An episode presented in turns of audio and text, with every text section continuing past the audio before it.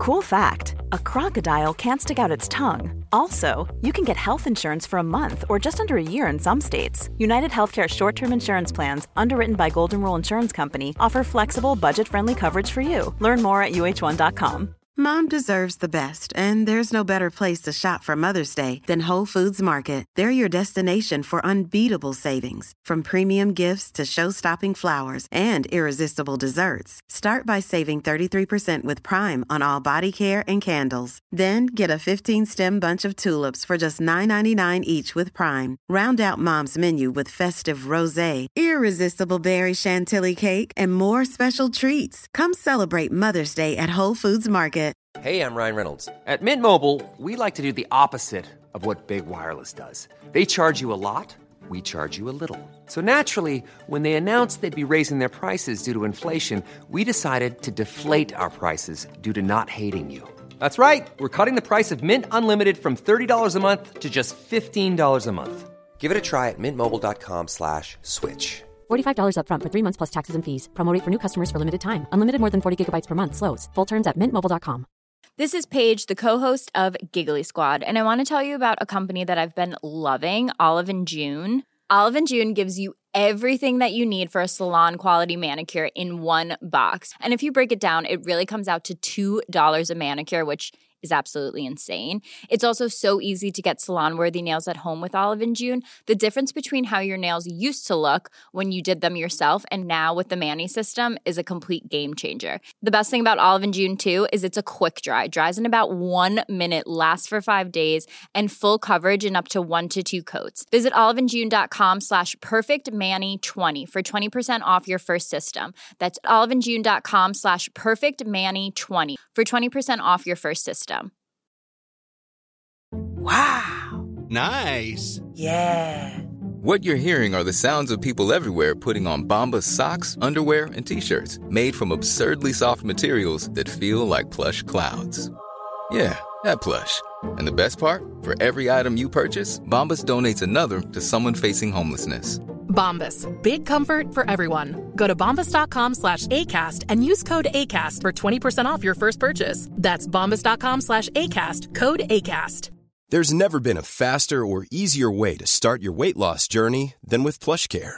PlushCare accepts most insurance plans and gives you online access to board-certified physicians who can prescribe FDA-approved weight loss medications like Wegovy and Zepbound for those who qualify.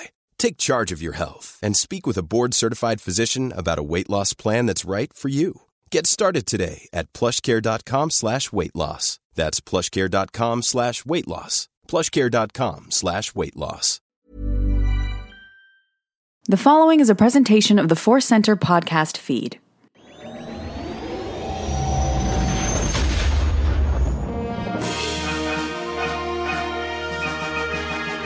From the center of the galaxy, this is the Force Center podcast feed. I'm Ken Napzok. I'm Joseph Scrimshaw. And we are here to look into the future. Star Wars 2020 and beyond. The end of the year, the end of the decade, the end of the Skywalker saga. Joseph has brought us to this point, and that's going to be an interesting discussion. Yeah, this exact window of first season of Mandalorian has wrapped up, so we're looking toward the future of there. But the Skywalker saga ended, the movies uh, coming back in 2022. But what? How? Will it really come back in 2022? So many delicious mysteries to discuss. We're going to dive into that on the show today, but we always want to remind you that today's podcast is brought to you by Audible. Get a free audiobook download and a 30-day free trial at audibletrial.com slash force center. Over 180,000 titles to choose from for your iPhone, Android, Kindle, or MP3 player. A little bit later, we'll have our Force Center recommends. Sorry, I forgot to add the www in front of that website. It doesn't work otherwise. That's right. Uh, we are uh, going to catch up here. Some Star Wars Life Adventures. Uh, we're back here uh, between the big holidays, Joseph, Yeah. which means we will have some holiday adventures. But as always, Star Wars will find its way in. Yeah, a lot, a lot of Star Wars uh, adventures uh, and life adventures too. I had a lovely holiday. I saw uh, since it's uh, since I saw the screening, I saw Rise of Skywalker four times. Times. Okay. Cats once, and Irishman once. Wow. a real uh, pop culture stew. I'm ready to talk about anything. You are plugged in to cinema. Uh, watch Cats and in the Irishman so close uh, together that there's that de aging technology. Yeah, You're yeah. like, could you could you just hit a button and turn them into cats? could you do that too? That would be great. De Niro cat. De Niro cat. Uh, yeah. cat. Great Star Wars holiday uh, with my wife. She got me a Black Series uh, Luke in his ceremony outfit, the jacket. I see that on your couch. Yeah, yeah, very nice stuff, and a lovely resistance band, all sorts of fun stuff. And uh, uh, picked up the visual dictionary, and man, I know our listeners are people who like to dig deep into Star Wars. Yeah.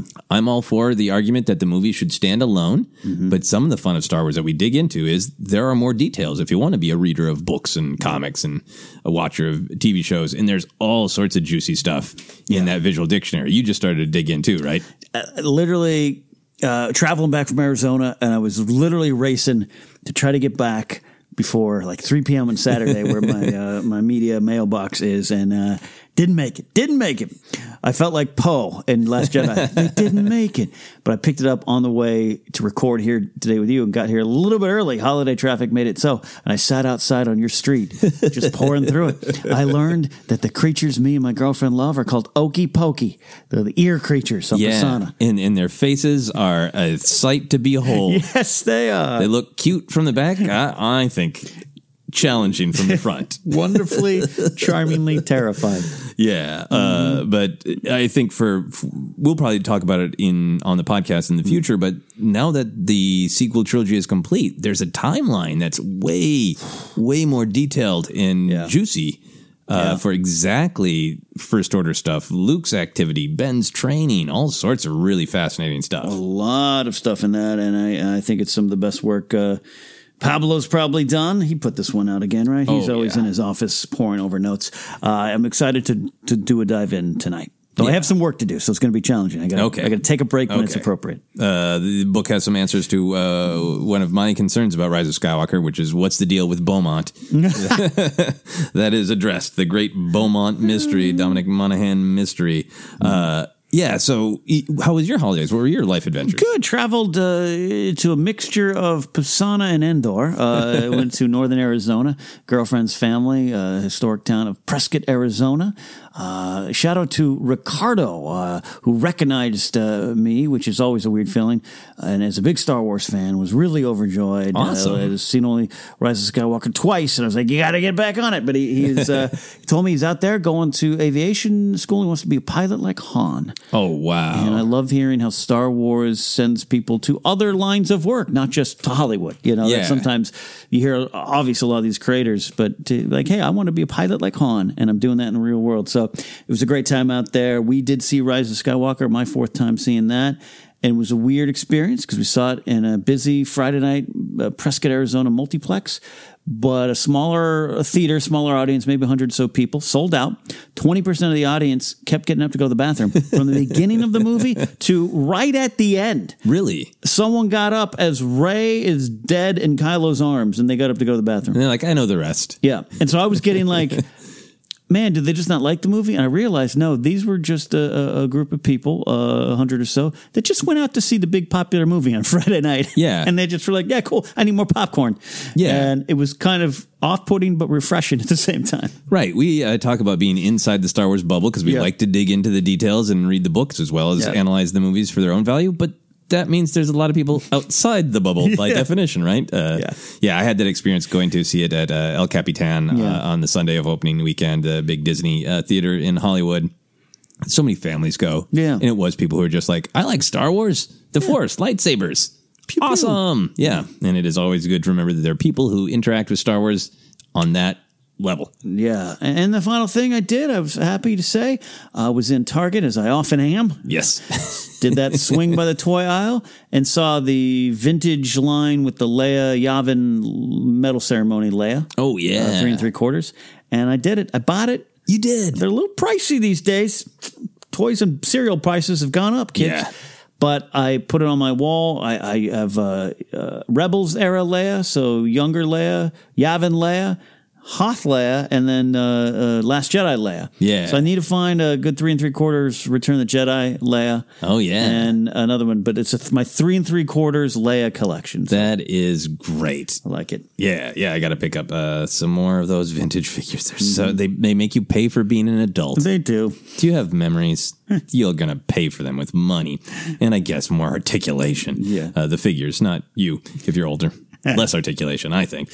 Anyway, uh, I don't know if you had any, but I wanted to share some Rise of Skywalker, just like kind of fun things. We're going to discuss it Yeah. more in the news. Obviously, there's a lot of heat around this movie. Much, much. Much debate, particularly if you're online. I'm sure in real life as well. Uh, uh, but I've only had pleasant interactions in in person. Honestly, this was really great insights I had forgot about. So, uh, Amoeba Records, big record store in Hollywood, right by the ArcLight Yeah. uh, movie theater, and we were went and bought the Rise of Skywalker soundtrack. Oh, yeah. and there was just a great holiday mood in Amoeba, and everybody's real friendly to one another. And the uh, Sure. the the teller, the person checking us out, was like, "So, did, what did you think?" And I was like, oh, "I got some some concerns, but I love it." And he's like, "Oh, so you didn't like the Last Jedi?" I was like, "No, I, I had a couple things I didn't like about the Last Jedi, but overall, I love the Last Jedi."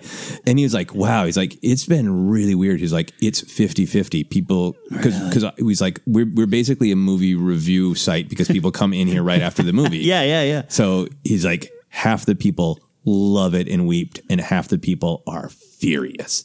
So it was cool to see, mm. honestly, a little bit outside of our Yeah, Star yeah. Wars podcasting bubble Yeah. to see that. Oh, uh, that's that's the way people are talking about it out in physical spaces, like a record store next to a movie theater. Yeah. yeah.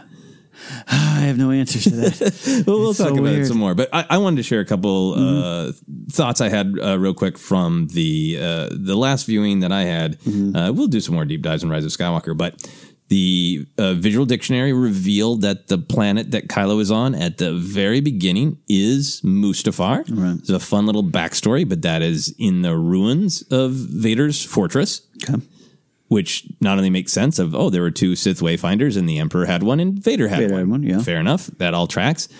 But I just was uh, charmed by how that makes just that one detail makes the first scene Hmm. a mirror of the last scene in the movie. Hmm. So that means that in the first scene, you have a Skywalker of the dark side, Hmm. who is a Skywalker of blood, going to a family home, Vader's castle, desperately needing and taking something from the past. And then at the end, you have a Skywalker by tradition and practice and choice of the light side visiting an ancestral Skywalker home of the Lars homestead and respectfully burying the past so she can move forward. Move forward. And just like how much those are like exact mirrors. It's just like a fun, Yeah. like Star Wars nerd detail that makes me happy. You know, and, and the point of Last Jedi, Joseph, was uh, destroy the past. uh, so this is no, no, that that's beautiful, and I love it. And love the confirmation.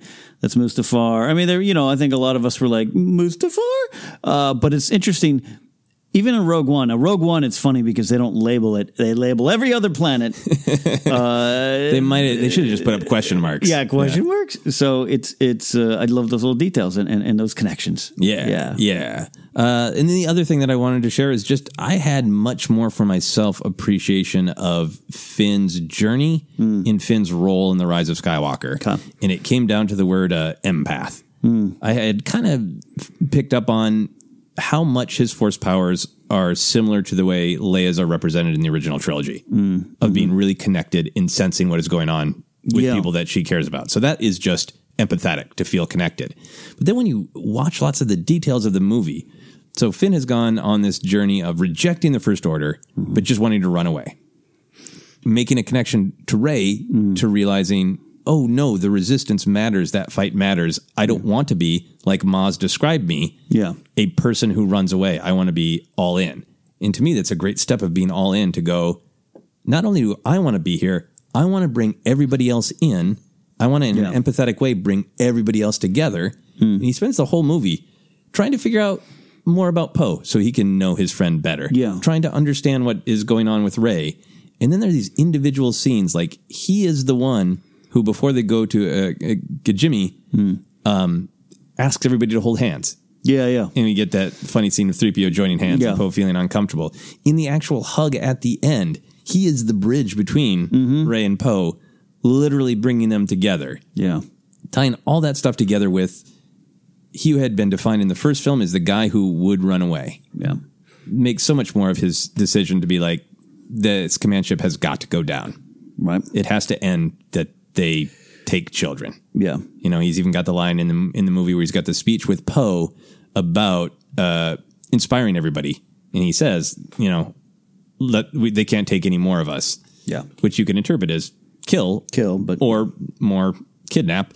Uh, so I just really, it just really resonated with me that he was the empathic character who wants to bring everyone together Hmm. and who is just not ever going to run away anymore. yeah, that he's there. He's Yeah, in and some of the that might be on the no. surface, and other people might be like, "Yeah, no, I, yeah, I get it." But for me, there's so much going on in a good way to me with Rise of Skywalker. I just was really taken with how much his character and journey resonated with me, and, and wanted to share that. No, I think that's great stuff. I think two two big insightful points are bringing up uh, about the Mustafar and Tatooine and this uh, because again, it's what, we, it's what we talk about here. You could just watch it and enjoy uh, characters hugging and crying at the end of the movie, or you can you can see it track to what you're doing. Go uh, and and and playing that against uh, not against, but in conjunction with the beginning where he, he Poe's mad at Rey, Rey's mad at Poe, and Yeah. who's in the middle? Finn, and now that all just kind of uh, works for me and, and adds power to Finn's arc Yeah, and story yeah, because I've seen some stuff out there that are interesting things of hey they could have done this yeah. And but they they're being tweeted out as if uh, there was no value to Finn in this movie and I just don't I don't believe that for a second. Yeah, he's got so much personality. He feels like he's found himself. Yeah. and that Finn knows who Finn is. Yeah. and that's, and that's a nice feeling. I love that to go with. Finn on his Finn journey. Finjury, a, a finjury, Finjury, uh, fin- nah, nah. Uh, all right. You, do you have any any anything hit you on your viewing since we last talked? It was the fourth. The fourth viewing is the one that I, I you know, the emotions have have subsided. The the raw emotions, right? Cried for the first two, got misty eyed in the third. This one, I- it was again more of just like I'm taking this in, and I really enjoyed this one as a serial adventure. Yeah. this fourth one, and just felt like the decision to to to move it fast, and it is fast, but it slows down the more you watch it. But uh, I again, because this is the fourth time, so I'm like, oh, I can if I need to, I can take a bathroom break, right? Because it's the fourth time, Yeah. and I had to because we're old. Uh, every time I thought to myself, okay, uh, once they get to X point in the movie, I'll I'll swing into the bathroom, and then I get to that point, and be like, I, I can't miss this. Yeah, And, and yeah, I'm still new. Maybe my tenth and fifteenth and fiftieth viewing, I could watch from the bathroom. But this, this, it, it just, I really enjoy how it just picks up and goes. Man. Yeah. and I'm really behind that decision. Uh, I do. I want occasionally to have more little conversations and dialogue moments. Yeah, and the same can be said for me in like you know last couple seasons of Game of Thrones. Yeah, yeah, I like it when it slows down. I love it when it slows down. Yeah. But the, this decision really worked for me in this movie. I like that. And the little thing, I think I was aware of it, but I really kind of had that like, oh yeah, definitely. And and then we got the visual dictionary to, today, and it's kind of really highlighted. But um, Connix wearing a combat poncho and the same hair as Leia when she first gets to Endor, Yeah. was one of those like. Oh, that's so sweet. And, yeah. And uh, I love those little things. yeah. Especially knowing from that uh, Billie Lourd article that uh, Carrie Fisher wanted her daughter to have the Leia buns Mm. Yes. in Force Awakens, so it is kind of continuing that Yeah. that wish of Carrie Fisher. So I just fun. And I, I tell you what, I did try to look a little closer at the ships. Yeah. jumping out of hyperspace, uh, the the the people, the resistance people, and you know what? I didn't pick out any ships I recognize yet. I hear I hear this ship's there, that ship's there. Yeah. I'll wait to someone to highlight it on a YouTube video. Yeah. uh, I just enjoy that shot so much. Freeze frame for the ghost later. Yeah, yeah. I did see the ghost. That- Oh, I mean. okay. Also, you- sorry, that got really. the ghost, the ghost clearly lands too back on. Uh, Ooh, the planet. does it? It's one of the first ships to land. Wow, wow, wow! I missed that. Yeah, so we know Jacen Syndulla is in there with a lightsaber, right? Absolutely, he is. Thanks, is Dave. the other Jedi. Anyway, Anyway, uh, that's what I got. Uh, you ready to move on to the news? I am ready to move on to the news because I have not watched Resistance yet. I think I've decided to have a little binge when they take their uh, break. Ooh, yeah, yeah. Uh, in the news, oh boy, here we go, Joseph. Uh, the headline reads Chris Terrio tries to explain Rose's absence, but there's a lot more to the interview that this first came out of. A lot of it having nothing to do with the Rose Tico Kelly Marie Tran's situation. Um, so we're going to focus a little bit on that and then get to the big, the meat, the one that's been clipped out and spread around the internet. And then even as you and I are recording, some other stuff coming out with, with Terrio. New, very lengthy Hollywood Reporter interview with Chris Terrio. So I haven't had really a chance to have that. Uh, so bigger part of the interview is interesting about uh, the, them seeing no other way but to work to Ben Solo's redemption. How Palpatine's inclusion was a bit of a magic trick, and that you were watching seven and eight thinking it was something else. But something else, but now it was about Palpatine behind the scenes. Yes, there's some stuff about him saying Kathleen Kennedy and Michelle Rejwan kind of were working us to some points, and that can be taken, I guess, a lot of different ways. Yep. uh, we're choosing to say I don't know. I, I at least for me, it just like I I really love everything Ter- Terry was saying going into this movie, and so far, I get where a lot of it's coming from. Yeah, m- me too. Me too. I think uh, probably uh, since uh, everyone is still uh, very uh, hot and bothered about this movie in lots of different Oh, a little directions, uh, uh, probably probably fine to throw out the old caveat again that uh, anybody of any opinion is welcome to uh, listen to this, and uh, opinions and feelings are great, and we are sharing our opinions and feelings. And if you're struggling with the movie or are really mad about the movie, hey, everybody's got an opinion. We're Yeah. we're just sharing ours. We come down, I think, in a much more positive place, and I think a lot of it for me, a lot of the positivity that I have comes down to a lot just the movie itself. But then if you want to go into the story behind the story, a lot of what Terrio and Abrams said ahead of time has just made me really feel like they are fans with specific ideas. They talked before the movie came out about the serial adventure and wanting to give it that more of that pacing of that cliffhanger pacing. Um, they talked about wanting to make sure it was a movie that ended the whole saga. Yeah. So I think a lot of the the strong opinions seem to to come down to are you willing to read these interviews with the creators, with Abrams and Terrio in particular, and give them the benefit of the doubt that they are Star Wars fans mm-hmm. who wrote the movie that they thought was great mm-hmm. as Star Wars fans, and to wrap up this movie.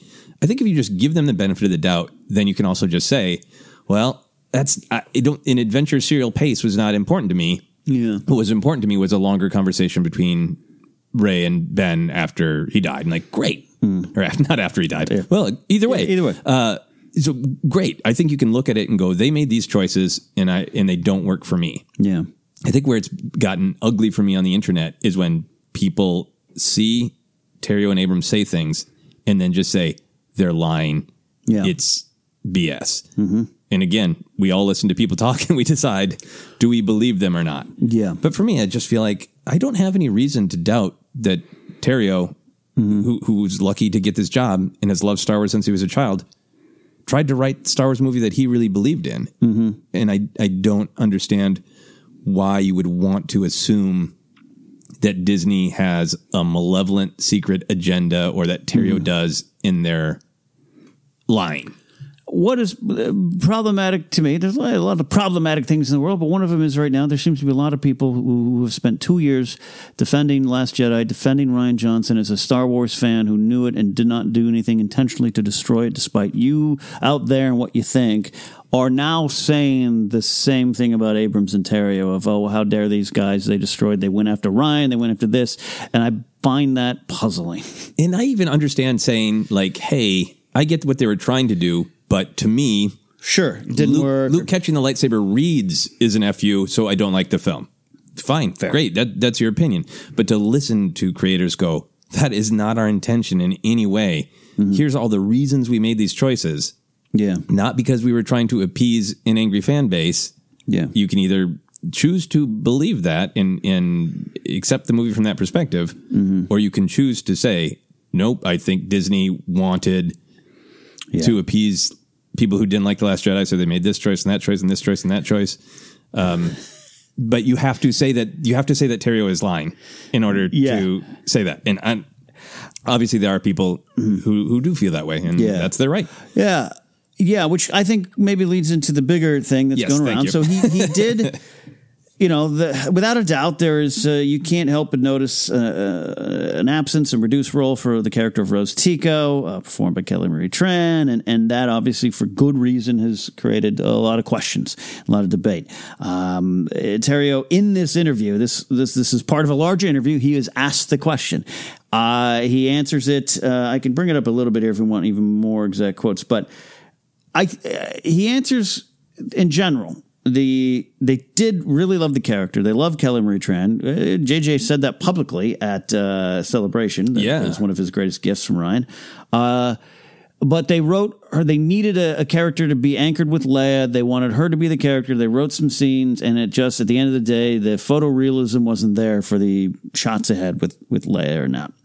Uh, I don't. So we'll get into that. I think on the surface, I take that as the answer. It's not necessarily a good answer or the best answer or what, what should have been, but I do look at it and go, I think I, I can see what they were doing. My question is, at what point did you realize it didn't work? Yeah. and could you have gone you and have- fixed it and and, and Yeah. maybe that's why she's in the final fight? I don't know those big questions. Yeah. that's kind of the big headline. Yeah, it's a big headline. Um, yeah. and for me, it's my biggest criticism of the movie. I wish that Rose had had a larger role. Uh, for the people who are critical of the film, I do think that having Rose have a diminished role after Kelly Marie Tran was attacked Yeah, opens the door to this larger criticism that the the movie is a reaction to the Last Jedi or trying to appease people who hated the Last Jedi. yeah, I don't personally think that's true, but I totally agree that having Rose in a diminished role opens the door to that argument. yes, So I happen to believe, Terrio, that that's mm-hmm. the case, that they made a choice for Rose to highlight her as being Leia's number number two Yeah. in, in the ground base operations, and the scenes didn't work. But it's still a criticism to me of like, like you're saying, when? Okay, well, when did you realize that, and when did you think uh, we let's do a reshoot and give her something a bigger moment? yeah, let's add more of dialogue between her and Finn, kind of resolving the uh, "don't fight what you hate, save what you love." Mo- like, uh, right. yeah, and and again, people who think who sometimes think that we are just always positive. this is a moment of you know legitimate criticism and big criticism of a movie that in general I love. yeah. Of that, Rose really could have and should have uh, had a, a bigger moment. Yeah, absolutely. I I um I I don't know. For me, that having the character of Rose Tico on those adventures out there, Pasaana, everything could have could have easily worked. I I, I if I'm being honest, didn't miss her there, but I I like. I got the sense the moment she says Leia needs me here to analyze this that that, Analyze that the could Star Destroyers that could have yeah. played out a lot better, and I still think you can do that without Leia in those scenes. Yeah. So that's that's my question of why, and then and then this is going to be just like you said, it's going to be taken as a victory by those who went after her, Yeah. and that's that's a, a dangerous territory to go to. Yep. You know? Yep. And it is a bummer that people couldn't Yeah. pull back and go, "Ooh, that th- this Yeah. really doesn't feel good." And here and here's I I I sometimes wish Terrio didn't come out and even have to address this. Um, but I like the the I like that he at least stood out there and tried to, but I do look at the other the other people, JJ and everyone going, you're you're not so locked into a bubble. JJ dropped the names of some of the hate groups out there, you know, uh, and and and and, and uh, aggressive fans, so you're aware of it enough Yeah. to know that she. went- I think he intentionally says this at celebration. Uh, this is a gift that Rian gave me because you're aware of it. I I always have a belief of like when I'm on air, especially if I'm on a video like a Collider show or something, where I at least try to be very aware of everything that I'm about to say could have ramifications. Not that I'm censoring or pretending to be someone else, but just that in this this day and age, and that's not a I'm not saying that cynical. Of just like yeah, be careful of the words and your actions for what it means and how it hurt, hurt could hurt other people Right. or inspire other people negatively. And I'm I sometimes work with some people who don't, and just I'm punditing, and they say things that's like. Ooh, and you got some heat, and you deserve the heat, even though I know your intentions. Yeah. So I wish JJ was a little bit more Uh, where even if at whatever the point they're like, it's not working, and the Leia scenes with Rose don't look good, and we don't want that out there, and I wouldn't want that there either. No. you got time to fix it. I would hope it wasn't the weekend before, or maybe it was. Maybe they reveal something where the at the cast screening. They looked at it and went, "Does it look like a cartoon? We've got a problem." maybe, maybe Yeah. it's possible, but Who knows? Who that's knows? the only, that's my big thing on that. yeah, I, I I agree. It is a it is a shame. Yeah. Uh, also, did I, I think in my news notes I linked to the wrong article. Uh, yeah, but I found the one. Uh, How did that happen? I literally was looking at the article. because it was because that's the link from the previous week. previous What we're saying is everyone makes mistakes. Everyone, they didn't make it, says Poe. Uh, you're right. Okay. Yeah. Uh, so that was, uh, I forgot to, I, I did trace, there's been a ton of short articles that just clip Terrio's comments about Rose Tico. Yeah. The longer interview, uh, it's, it's from a site that I'm not as familiar with. It was really interesting. The Hollywood Reporter one is really interesting as well. Yeah, uh, and the thing is, it could, when I it's like the full interview doesn't necessarily provide more context to the specific Kelly Marie issue. No. But it to me provides a little bit of context to him as a person, if that makes sense. Yeah. and and what he put into this movie. And you and I were talking too of like, yeah, because you know, there's some things I look at and, da, da, da, and this hubbub of of I don't think for one second when you read the interview he was saying I didn't want to do Palpatine, but old Kathy Kennedy did. I don't think I didn't take that. I took that as they had this overall plan. I'm brought in as a writer late into the thing and had to work to some things that were dictated to me. Yeah. and that's how it works. Yeah. I just you get notes from your project. I just got a round of notes this weekend, and guess what? I have to work to those notes, or I don't get my money. I spent uh, all of Saturday working to some notes. Yeah, Yes. it, it it happens, uh, So, and that's not uh, even a yeah. shifting blame. It, to me, it's No, just no, it wasn't. Yeah, yeah. it is. It's the classic Star Wars from a point of view, and Mm-hmm. uh, even if you don't agree with the choices, the way they're laying out why they made the choices are so clear to me. Of if you. If it's Kathleen Kennedy, if it's J.J. Abrams, if George Lewis, Lucas learned to force project, wherever it came from, doesn't matter. If the creative team decides we want this last film to make you feel like all nine movies are connected, Yeah. you would understand why they would go to Palpatine. Yes. If they really want Ben's uh, redemption to be a big part of the movie, but not the climax of the movie, Right. and Snoke is dead, then you do need another big bad. So I guess for me, Yeah. uh, it's it's a matter of disagree with the choices all you want, Mm-hmm.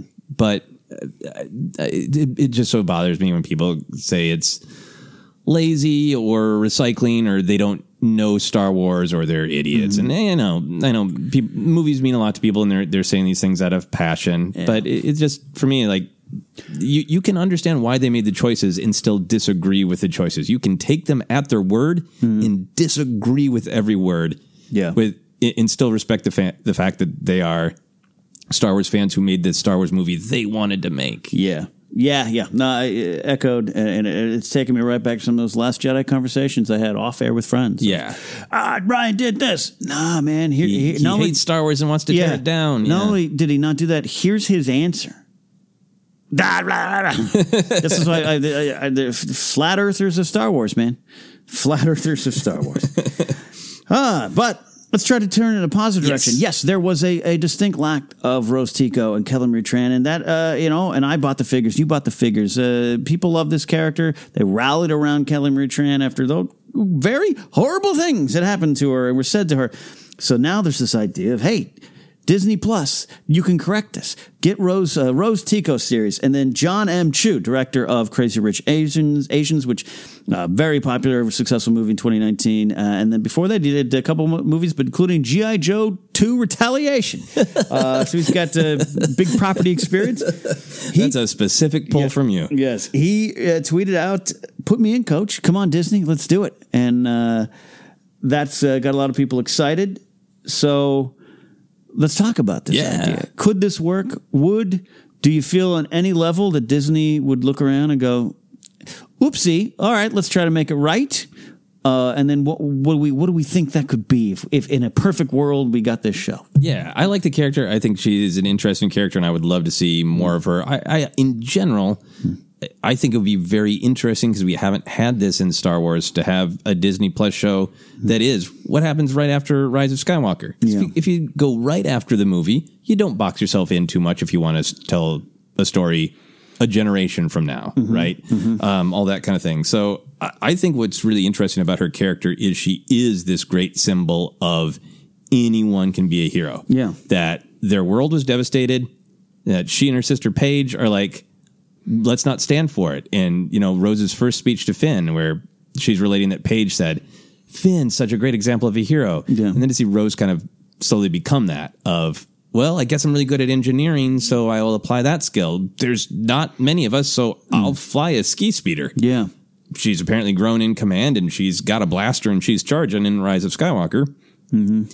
So to see like, well, how does that character adjust? I would be happy to see like a, a kind of political show.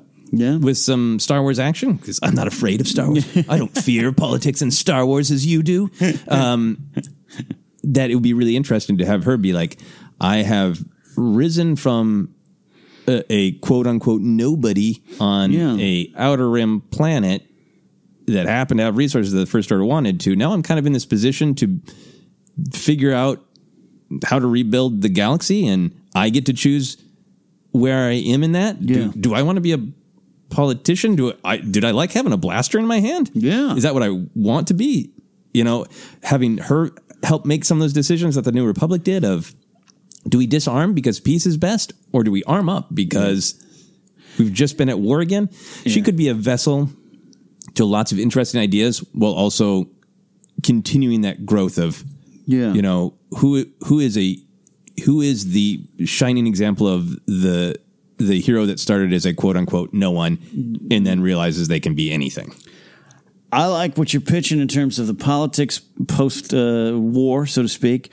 Uh, Rose Tico runs for city council of uh, planet is uh, really intriguing. You know? Yeah. because it, it, it is not dangerous, but weird territory to to pick it up right away post Rise of Skywalker. Because again, it wouldn't necessarily be the Skywalker saga. right you got to tell a smaller story Small so you're not like constantly why isn't she uh, if she's in grave Yeah. danger you know she's got to be able to handle it herself not go like why isn't she calling her jedi friend Rey you know Yeah, uh, so that would work.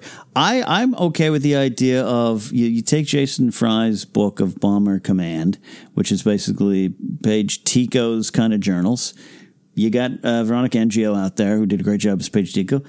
Give me a little prequel, you want oh yeah Give me a little oh Tico hey, sisters. yeah uh, and it could be a, a two-hour Disney Plus movie event, or it could be a little uh, one-off an- anthology series. That that's great. That's great because we haven't got Mm-hmm. to spend as much time down in the trenches of the resistance war. and, and why they they joined. And and what's interesting because right now there's some big questions and some of them wonderful some of them slightly confusing of okay okay okay wait. Pa- Palpatine started to come back. The first order we know how it started but he kind of took over but he built stuff. All these things kind of happen and I don't and I want all those answers too but I don't want that to take away from what we've seen in Resistance, what we've seen in uh, uh, other uh, books and everything. of Yeah. the, no matter who was pulling the strings, First Order was doing bad things and had effects uh, on the galaxy. And if you read that book, Jason Fry is a great Star Wars author. It flows really well in The Last Jedi, including the love of fathers and the dreams of seeing them for once. Yeah. Uh, which is touching and adds a lot to that scene, but also just like they saw the destruction on their planet. Rose touches upon it in the movie, but you go into a little bit more in that little book, and and to get a sense of, uh, like you said, everyone had a rise. Because uh, jokes aside, you guys know I love the character, but it would work with uh, a little bit of Tallie Lintra too. Oh, raised by her father, uh, who crop dusted with an A wing and taught her, and, and then the war came to them, and she joined up. It's uh, those are little powerful stories you could do. Yeah, yeah. I think that's really compelling. It could work. Yeah. And John M. Chu would direct it. So we'll see. I don't mean to end it on a cynical note. I just, we'll see. If, I don't know if they would, uh, and I don't want to just put it on Uncle Bob's doorstep, but just like, would they be like, all right, we didn't have this plan, but let's try to work it out? Yeah. Especially if someone of John Chu, John. Chu's uh, quality is there. I mean, I know the TV is a little bit more expensive than books, but Yeah. that's uh, Chuck Wendig got his job from tweeting. I'd write a Star Wars book. uh, yeah, and uh, I, I really do hope for uh, some sort of kind of a hashtag justice for Rose. Yeah. Um, if we get to see some of those deleted scenes, um, I think certainly, I know it's cold comfort for some, but certainly the novelization, I think, is going to have a lot more uh, of Rise of Skywalker. Yeah. Will give us a clearer sense of, of what Rose's role uh, in the film was at one point. Yeah. Uh, and if not, I hope, even if, yeah, I, I would love it of a TV show, but I, I hope the best for Kelly Marie Tran. I hope that she gets what she wants. Maybe she doesn't want to keep playing Rose and She might be, in the done with Star soundtracks. Wars. Yeah, she, she might, be uh, like enough of this. she is she's a talented, funny person. She might have some uh, great projects going all by herself. But I hope for the best for the character somewhere and uh, for Kelly Marie Tran as well. Uh, who's doing the novelization? Is Rae Carson, Rae Carson, super excited. who Most Wanted Most wanted. did some great uh, kind of building uh, additional uh, framework to the character of Qi'ra, Yeah. who was sometimes underserved in the movie, and made it really a character that I love more than I thought I would coming out of my first viewing of Solo. Yeah, So that's a great person to put this in in, in her yeah, hands. yeah. Interesting. That's coming out in the spring. Final story here, and this actually ties a little bit into our main topic, but we're going to talk about it here uh, before we take a break. Uncle Bob on the future. This was uh, Variety posted this. It was a, I think, a red carpet interview, maybe one of the the UK release of Rise of Skywalker. Bob Iger being interviewed, and he talked about a couple things. Let's run through some of the big points here. He he did mention, hey, you know, the, the Kathleen Kennedy said no more trilogies. Uncle Bob, it seems like he didn't write that idea off, but he talked about, hey, if it's one movie, maybe there's just a sequel. Uh, see, and I want to point out, I don't think Kathleen Kennedy put her fists down and said no more trilogies. I think just- she's saying she's. I think she said we're really thinking about maybe not a trilogy. Yeah. So that makes some sense. Uh, he talked about, he was asked about what's in development. He laughed kind of said there's, uh, basically said there's endless ideas, but less in development than we, the audience, or we, the public, would expect. Uh, we, uh, uh, we, he talked about, uh, um, in some cases, I thought that was interesting. In some cases, we bring them out, these projects, to see how the audience reacts and then react accordingly. So, a couple things here quantity over quality approach here, uh, quality over quantity uh, approach here. Uh, do you want them to have two or three in the pipeline or 10 on the board beyond just, I'm sure there's 50 sentences Yeah. in a, in a pitch Bible or something, you know, what if, what if, what if, but what do you feel about that first? I I feel like set Disney Plus aside because Yes. I say do have as many TV shows as you can. Great. Um, I think we're talking about the movies, Movies right? In the yeah. real big, uh, big screen, big audience Yeah. uh, reaction. I think having like uh, three ideas is great because right now they're really. We're going to talk more about this. Right now, it's really all about that 1st Mm-hmm. movie out of the gate in 2022, and if it's not a trilogy, Mm-hmm. then not all of their eggs are in that basket. So uh, Yeah. to me, if they like, if they have three ideas and they're like, 2022, we're going to do something that's kind of big that could be a new trilogy, Mm-hmm. and then 20 whatever, whenever they can fit it in the calendar. I know they have some on books on the date or dates on the uh, on the book. Do like, we'll hear something that could maybe grow into something, but could not. It makes sense to me. Yeah. Yeah, my only concern was like, hey, there's a lot of pressure on if you only got one or two coming down, and that's got to work. But there's going to be pressure on it regardless. Yeah. that 2022 one, uh, the announcement. There's pressure on the announcement. There's a pressure on the announcement. Yeah, we're yeah we're gonna Yeah. we're gonna talk more about this, but I, I do think it is is is uh, people have pointed out. MCU did have a, a plan. It was to introduce some characters, and then they'd be in a movie together Yeah. based on decades of comic books. So Yes. they had source material, and they had a rough plan. But if Thor had come out and Thor bombed, tanked. It wouldn't have been enough to kill the Avengers. Thor mm-hmm. still would have been in the Avengers, and then they just never would have made another Thor movie again. Yeah. and they have that flexibility, and I can't believe that Disney isn't looking at that model and going, "How can we make a movie where we take a big swing, and if it doesn't land, that doesn't mean we're committed to it, Right. For two to three more movies." Mm. good stuff. This idea of of them bringing uh, bringing quote them out to see how the audience reacts and then react accordingly. I, my mind went to two ways. So one was like, is he re- referring to Solo, where they thought, yeah, we're going to do a Lando film and a Solo two, and that we brought it out and. Well, nope, never mind about that. or or my tinfoil hat theory. Talk about flat earthers, Joseph. Tinfoil hat. Do they leak some of these stories to see what the reaction is? Uh, you know, now that uh, I have literally physically lived in Hollywood for five years, been doing this podcast and other pop culture talking. I think they do. Yeah. Well, because it honestly, I mean, we know it, it- it's now been confirmed that that's what basically what happened with Deadpool is Ryan Reynolds Yes. went rogue, right? And it's like, I'll show you Yeah. how much interest there is in this. Uh, Mm-hmm. but it just seems like, yeah, why wouldn't you uh, call Variety and go, we're thinking of this, this, and this? Yep. And then a source says they're considering, and then seeing if the entire internet, you know, gets out their torches, you know, at the idea of Jabba you know, like, movie or, yeah. there's a Jabba movie, you, you bastards. Yeah. I don't know why that would inspire torches, but Yeah, uh, I mean, uh, yeah, if- I know uh, this, these these things happen. I absolutely, we all know that, that that managers and agents will leak stuff out to help their clients with negotiations. With so it makes some sense. I don't think necessarily Uncle Bob's admitting that on a red carpet. I, I still, I wonder how much of it has to do with Solo in a way. Where, uh, and, and, and, I mean, he, he was talking about Star Wars, but he could still be talking about MCU. Like, Mm-hmm. Yeah. I mean, honestly, there are, Phase Four is about to introduce lots of new things. Yeah. and and I think they're really building it. So, like, hey, great if uh, the Eternals Mm-hmm. hits, great. That's our new franchise. And if it does fine, that's our Eternals movie. Yeah. thanks. Thanks. And they're in that position with that franchise to do that. And Mm-hmm. again, I can't think it's not just like how to pump out, two to three a year like MCU, but look at the flexibility that MCU storytelling Yeah. gives them to build on a success or calmly back away from a only okay response. Yeah, I mean, didn't was it the it uh, who Inhumans was announced as a movie, right? Yeah. And then they decided to do it as a TV show and then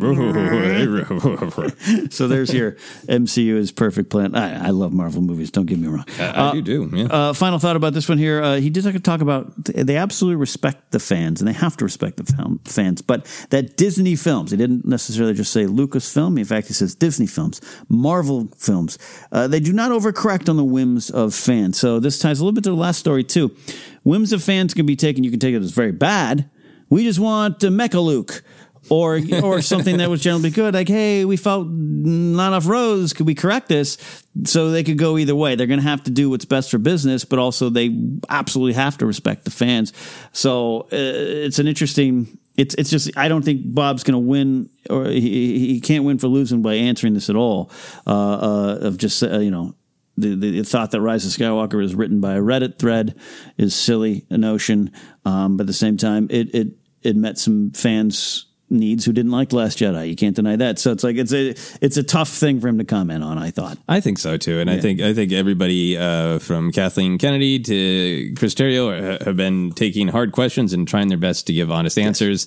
And I, I am not a Pollyanna. Disney is a giant company Yeah. that we should all maybe be a little afraid of. Their Yeah. their awesome might. They want to make money, but within that uh, very realistic view, mm-hmm. I choose to believe them that they know that a great artistic expression from a singular point of view of a handful of artists mm.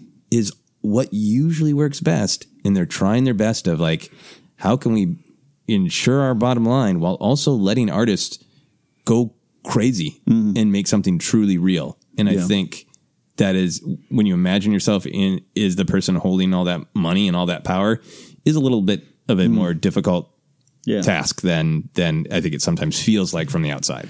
Yeah, and Uncle Bob's always out there talking, writing books, and answering the big tough questions. And we're going to probably refer back to some of the stuff here in our main topic. Uh, before we do, we're going to do our little Force Center recommends an audiobook we think you should try out on us. That is right. We are going to recommend. We've recommended this before, but damn it, we're doing it again. Uh, Spark of the Resistance. It is the uh, young adult, or is it middle reader? I'm sorry, I don't know which one. Uh, but it's by Justina Ireland. It's got great context for episode nine, and I realize that some of the stuff that I was like really comfortable with in Rise of Skywalker is because we read about it Yeah. in books. Rey is struggling with the force. There's some great back and forth between Rey and Poe getting their dynamic going. Uh, it seems in that book that maybe Rose has feelings for Finn, but mm, not necessarily. It feels like they're being reciprocated. So there's lots of stuff uh, that I think m- guides you toward nine. Ah, check it out and do so on us. Download your free audiobook today. Go to audibletrial.com slash forcecenter. Again, that's audibletrial.com slash forcecenter for your free audiobook. And on that note, we're going to take a quick break. And on the other side, the future of Star Wars.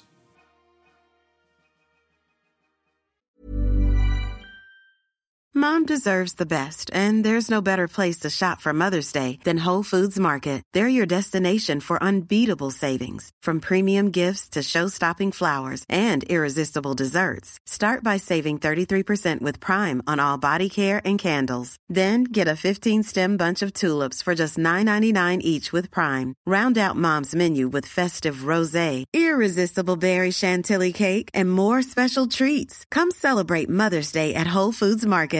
Hi, I'm Daniel, founder of Pretty Litter. Cats and cat owners deserve better than any old fashioned litter. That's why I teamed up with scientists and veterinarians to create Pretty Litter. Its innovative crystal formula has superior odor control and weighs up to 80% less than clay litter. Pretty Litter even monitors health by changing colors to help detect early signs of potential illness. It's the world's smartest kitty litter. Go to prettylitter.com and use code ACAST for 20% off your first order and a free cat toy. Terms and conditions apply. See site for details. Millions of people have lost weight with personalized plans from Noom, like Evan, who can't stand salads and still lost 50 pounds. Salads, generally, for most people, are the easy button, right? For me, that wasn't an option. I never really was a salad guy. That's just not who I am. But Noom worked for me. Get your personalized plan today at Noom.com. Real Noom user compensated to provide their story. In four weeks, the typical Noom user can expect to lose one to two pounds per week. Individual results may vary. Hey there, it's Michelle Norris. I'm host of a podcast called Your Mama's Kitchen. When I travel, I'm usually looking for a way to find a taste of home when I'm not at home. And one of the things I love to do when I am at home is entertain. And Airbnb allows me to do that. When I was in California recently, I rented a house that had a great kitchen. And when we were sitting around the table, we we're all thinking, we're in someone else's house. Someone could be in all of our homes as well. If you have a home, but you're not always at home, you have an Airbnb. Your home might be worth more than you think. Find out how much at airbnb.com/slash host. A lot can happen in the next three years. Like a chatbot may be your new best friend. But what won't change? Needing health insurance. United Healthcare Tri Term Medical Plans are available for these changing times. Underwritten by Golden Rule Insurance Company, they offer budget friendly, flexible coverage for people who are in between jobs or missed open enrollment. The plans last nearly three years in some states, with access to a nationwide network of doctors and hospitals. So, for whatever tomorrow brings, United Healthcare Tri Term Medical Plans may be for you. Learn more at uh1.com. Quality sleep is essential. That's why the Sleep Number Smart Bed is designed for your ever evolving sleep needs. Need a bed that's firmer or softer on either side? Helps you sleep at a comfortable temperature? Sleep Number Smart Beds let you individualize your comfort so you sleep better together. JD Power ranks Sleep Number number 1 in customer satisfaction with mattresses purchased in-store. And now, save 50% on the Sleep Number limited edition Smart Bed for a limited time. For JD Power 2023 award information, visit jdpower.com/awards. Only at a Sleep Number store or sleepnumber.com.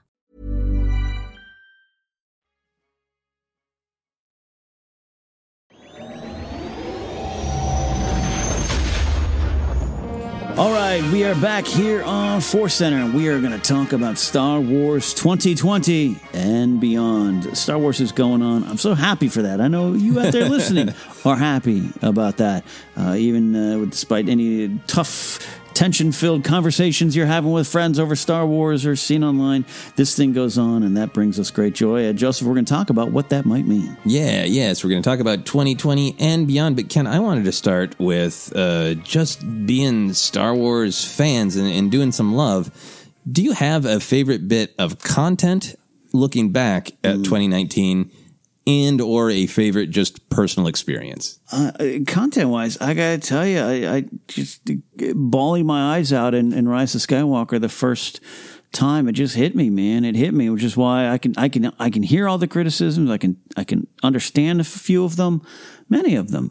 Um, i'm generally and genuinely confused at some of the outright hate. Again it's kind of seeing some of the okay i see where that might take you down that path I came out of that just surprised that I know not everyone's going to be crying, but I loved it so much. Yeah. And yep, it's crazy. It's bonkers. But, but, but we'll talk about that in shows to come.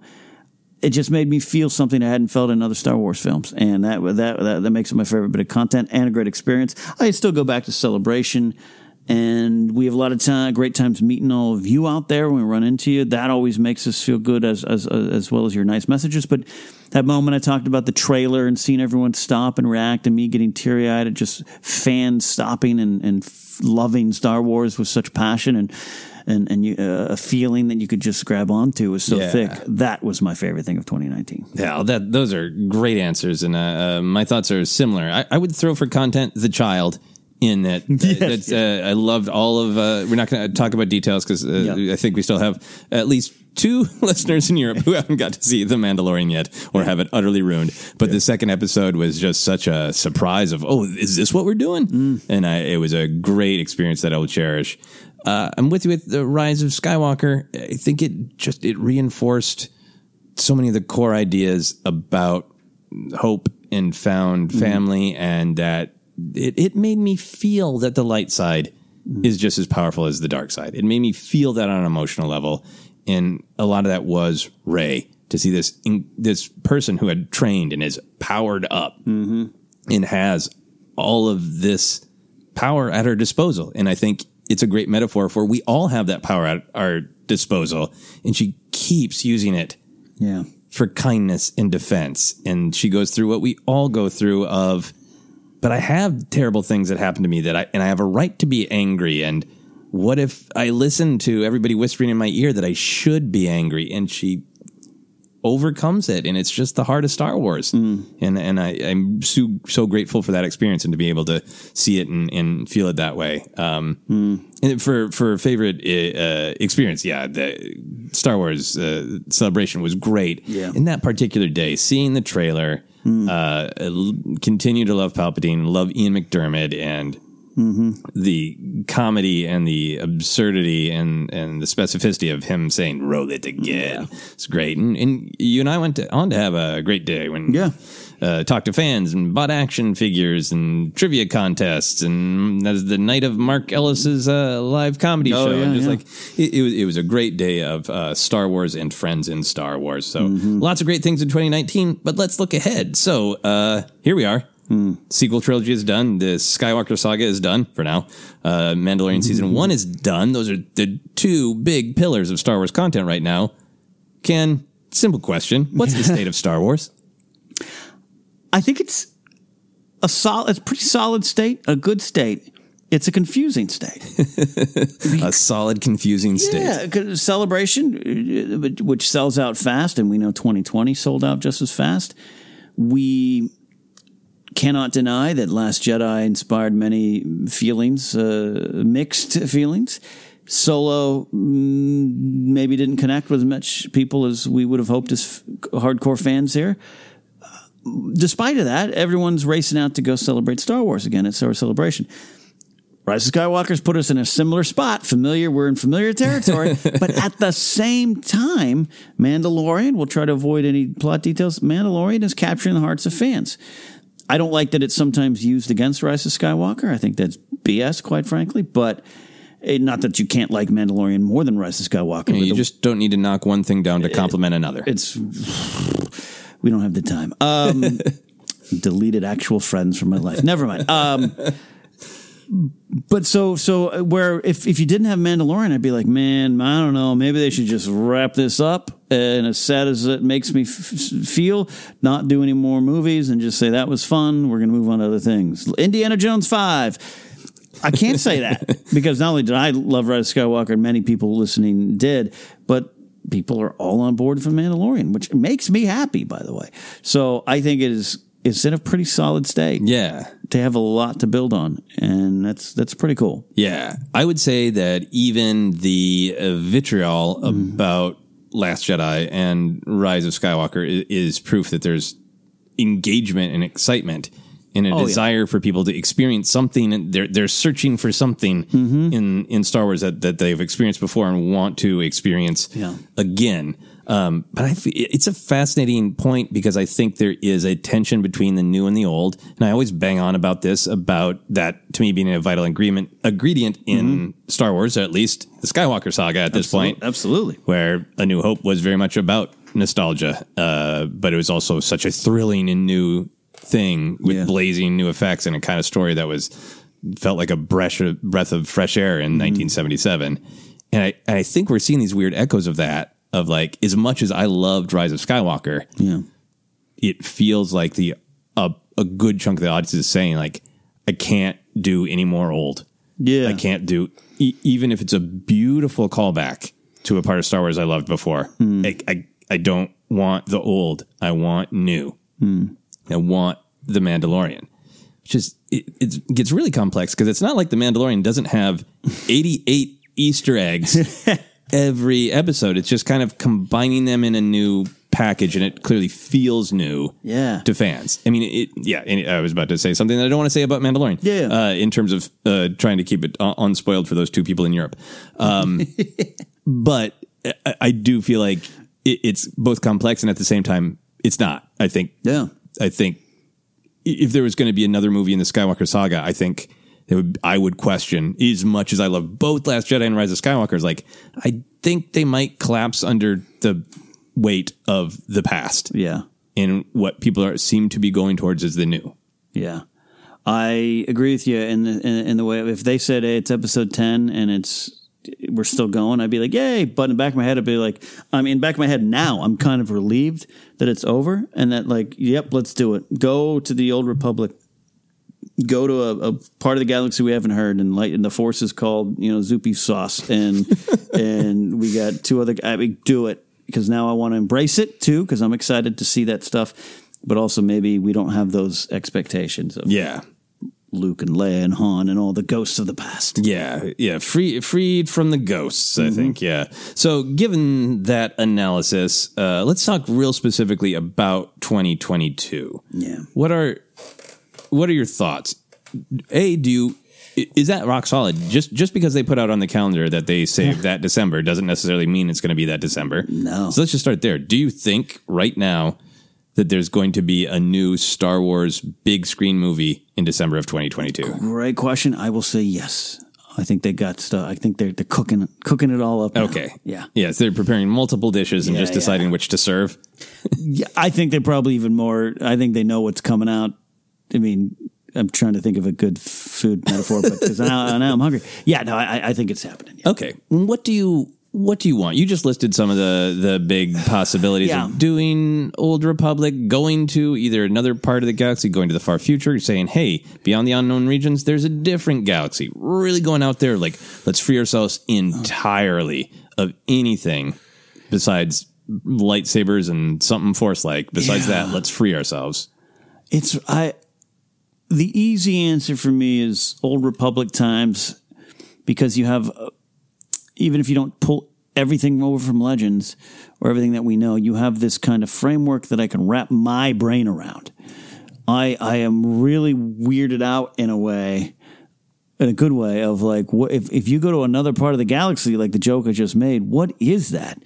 Is is it even Star Wars if, if there's no mention of the rebellion against the Empire or Jedi or lightsabers or, or Sith? I, I, and and could that even happen? And I know that's what they're asking themselves. Yeah. We've seen several of it. Rian Johnson. What is the core? How do we tell Star Wars stories without Star Wars? Yeah. Uh, so that makes me nervous. It makes me nervous also because you know because I just they could announce we're doing Revenge of the Sith Part Two, and I'd be like, yay!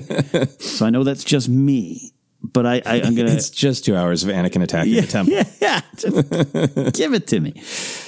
So uh, I'll go back to the foundations of give me the start of the Jedi Order, what that series was going to be potentially from Benioff and Weiss, reimagine it in some way. I'd be good with that. Yeah, I I think the Old Republic continues to me to be the best idea because it does have recognizable it's Jedi and Sith, but but that is when you really think of it from a storytelling perspective and dial into it a war between the Sith and the Jedi and what it's like philosophically for both sides opens you up to okay if they were going to tell that story through specific individual charming characters where we care about Yeah. their personal journey that uh, will quickly become a different story than just there's a light side user and a dark side user, and Yeah. the light side user is going to fall. And like, Yeah. excuse me, doing some of those um, things that uh, that might feel Right. repetitive.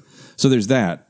The other part of me, in this kind of connects to what we are talking about in the news, Yeah. feels like in order to just kind of blow people out of their seats, it needs to be entirely fresh. To, in, Right, to right, right. entirely shut down the, oh, we're doing this again conversation and reaction, to find someone or a collection of someone and say, you reimagine Star Wars. I don't mean actually reboot it. I mean, you know, Yeah, yeah. find a place like, but what is Star Wars to you? What is your version of an opening crawl? Hmm. Does it even need to have music like John Williams? Something that is Right. shockingly new. But then you have that gamble of if you let an artist, one specific artist, do their absolute vision, it will read as a true and honest film.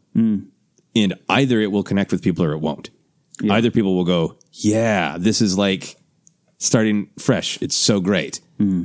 Or else people will go, that's not Star Wars. Yeah. And then and then they're in, which is I think that I think that's kind of what they're wrestling with on some level hmm. of we know we need to let somebody not do their take on the Skywalker saga. Right. We need to have somebody make something brand new, but we don't want to be stuck with Right. it. So we don't want to say, "Yep, that's the trilogy." So we want to be able to do a movie like that in a time period. Right. And if that one doesn't quite take, we can pivot a little. Yeah, yeah. That again, that, that that's the scary part of of so, so as you're talking, I'm like, yeah, you know, I guess you could go to another world, and then you could have a young kid that doesn't know that they have power. Oh wait, you know, like, oh, you could have a big war, and there's oh oh wait, like, and because it's Star Wars is built on these timeless tropes and heroes' journeys and mythic, uh, you know, uh, templates that we're so familiar with. That is what we talk about the core of Star Wars in a lot of ways, and what George intended. Blah blah blah. So, I, I'm glad I don't have that power responsibility right now to do it. Yeah. it's Feige, Favreau, and look, Favreau. Without getting into details, did a lot with the the Mandalorian. Where I'm like, he, he told a he told a different story. The Mandalorian's not a child, you know, who's discovered that they've got powers and they're part of something bigger. It's a different story. I don't know if that plays out as easily on the big screen. Yeah. But that's also why I love that we got TV. We'll talk about that, I'm sure. But Yeah. Can you tell a new Star Wars story, a two two movies, a trilogy? And the center of it is a is a forty five year old humanoid man or woman doesn't matter who finds himself you know, trying to change. Like, eh, eh, is that Star? I don't know. I don't know. I, I I think you can. I think the reason the Mandalorian works again without content is there, Yeah. there there is a ton in it that we recognize, yes, but I think it super honestly comes from young Jon Favreau going, I that will I want Star Wars to be like X. Like you showed me the cantina, and I truly want a whole movie that erupts out of that one place. That's what I want. And you, I think as viewers, we sense that honesty. It's not somebody coming in and going, hmm, how would I remix this ingredients? It's it honestly what an artist wants to see and show the world. And I think that is the big thing. Can they find the right artist? So you sense that honesty Yeah. in every frame of this is what I always thought Star Wars was. I'm not remixing it. I'm putting my Star Wars on My the Star screen. Wars on it. But then it's that one person Star Wars, and part of the power of this is every Star Wars fan in the world has a different opinion about Star Wars. Yeah. And you're Yeah. picking one of them Yeah, to take a big swing. big swing. yeah. Fascinating. Anyway, uh, you talked about this. Let's talk about the announcement itself. When and where and how do you want an announcement about that 2022 film to be made?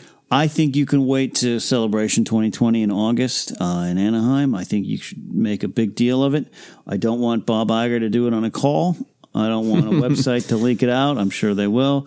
I don't want Favreau to Instagram it. I uh, give us what you have always talked about: the Marvel going to El Cap and doing an announcement. Yeah. and th- they play. They've done very well. Disney, Lucasfilm, the announcement of Kenobi, despite the fact Amazing. that the week before, you know, people were leaking it and kind of took away some of the surprise. Um, uh, celebration. Obviously, they do it very well when they're announcing things. Um, or, unveiling things. So I don't know if I, I don't know if at any celebration they've really announced anything brand new. I'm trying to remember other than books, and those are usually in a second anti antechamber Yeah. panel room.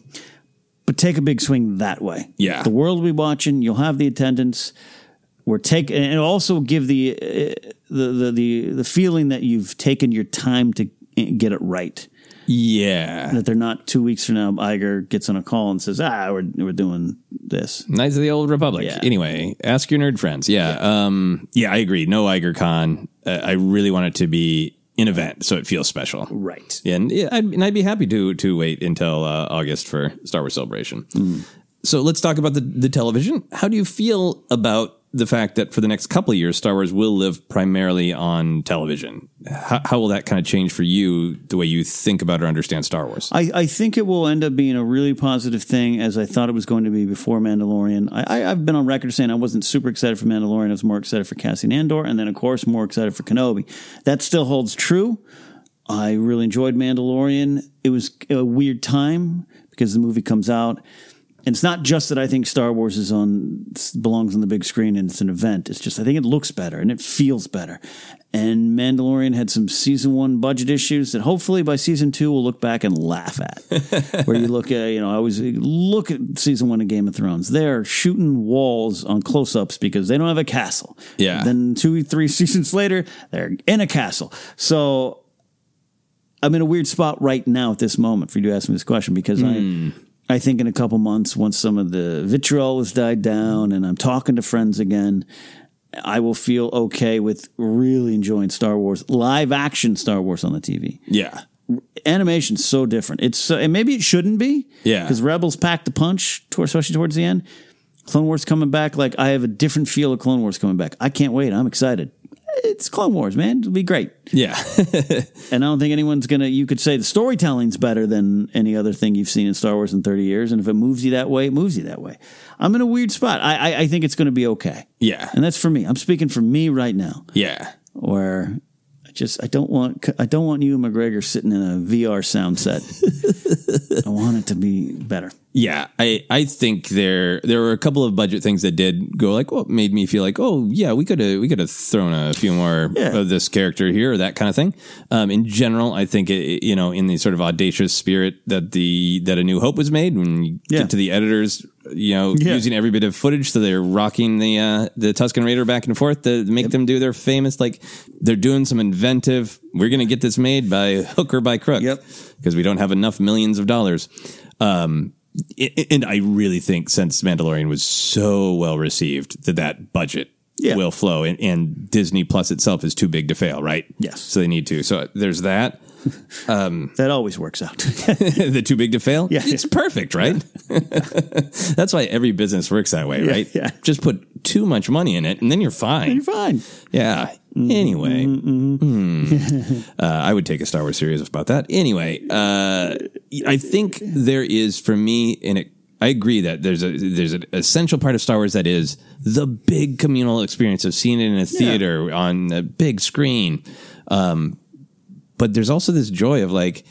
If Kenobi comes and people aren't that excited about it, it's not going to be this lightning rod. They'll just be like, Yeah. "Didn't like it.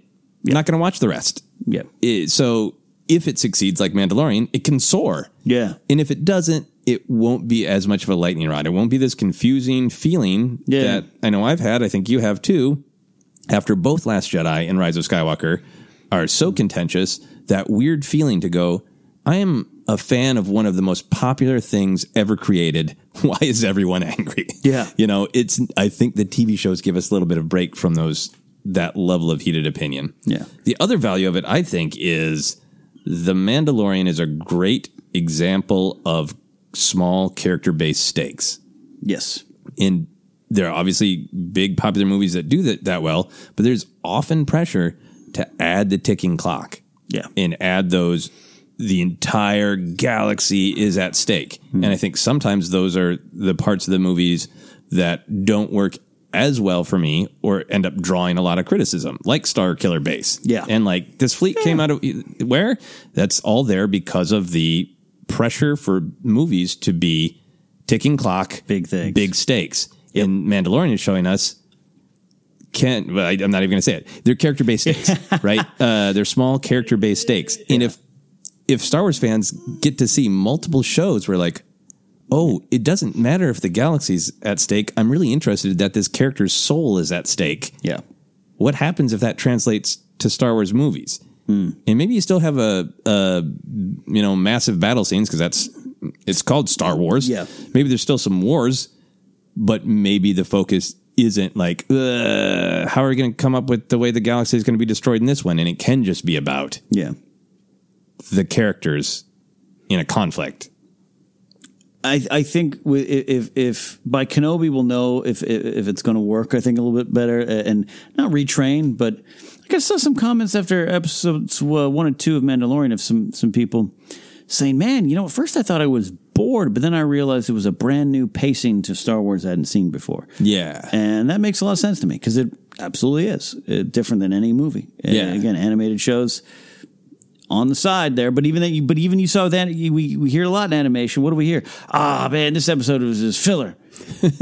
and yes, Episode of the week. we know we know, and and some of that sometimes that is true, but uh, Mandalorian had a little bit of that. But uh, it- people by the end of Mandalorian, they're they're trained to training themselves to take this thirty five minute slower paced story. Yeah, yeah, exactly. Uh, so, in terms of the general state of Star Wars, do you think it can continue to be both one of the most popular things ever created and also something that does require a little bit more knowledge or lore?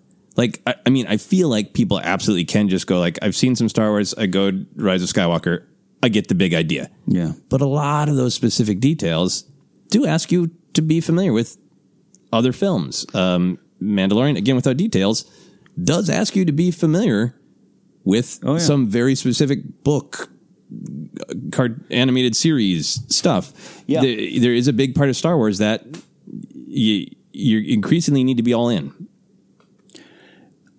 I saw some tweets about Mandalorian of people saying by episodes four, five, and six, if this wasn't Star Wars, I wouldn't still be watching. Uh, so that you're right. I think I think they do a great job of that of that balance, and sometimes it. I don't know. uh, Some a little bit of Rise of Skywalker got hurt by.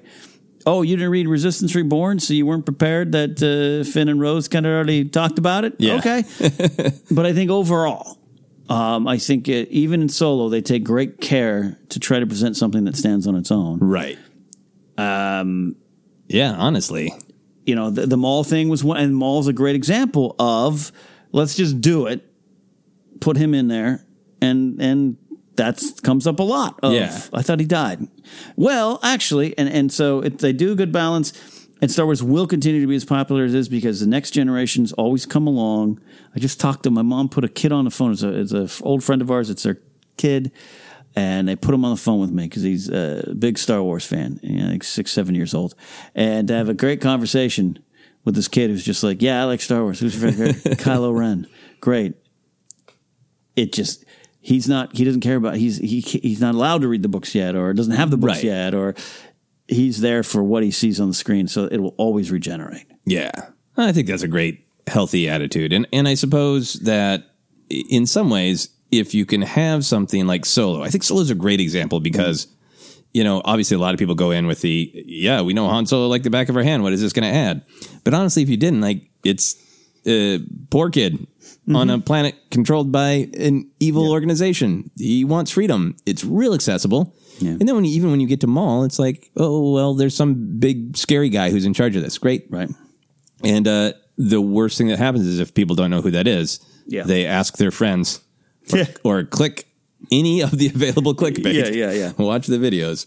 All right. Uh, ending explained anyway Ending explained. Uh, so the I, I think Resistance is not even taking a break. It's just plowing through. It's going to be done by the end of January. right right right you're right you're right Uh, well, I, I had been under that impression, and then I was like, "Oh wait, nope." I looked it up.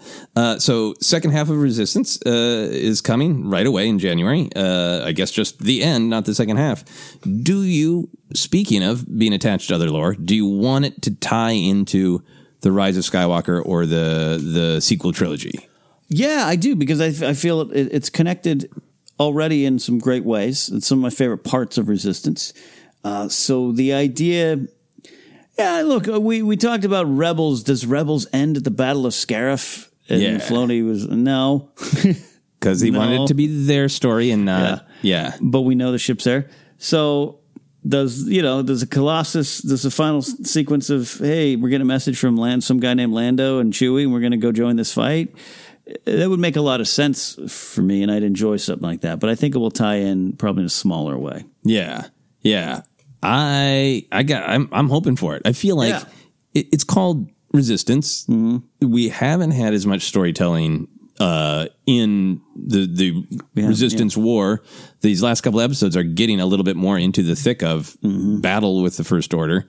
Ah, man, and, and Billy Dee Williams is clearly happy to play Lando. Yeah. come on! I want to hear. I want to hear Lando's message to the core worlds Yeah, yeah. uh, and I want them to be inspired by that. To me, it's just it's an opportunity for like, well, what, this is what resistance is. It's it's the, been the story of some of the you know normal people of the galaxy just trying to get by, Hmm. ending up in a position where the first order makes that impossible for them.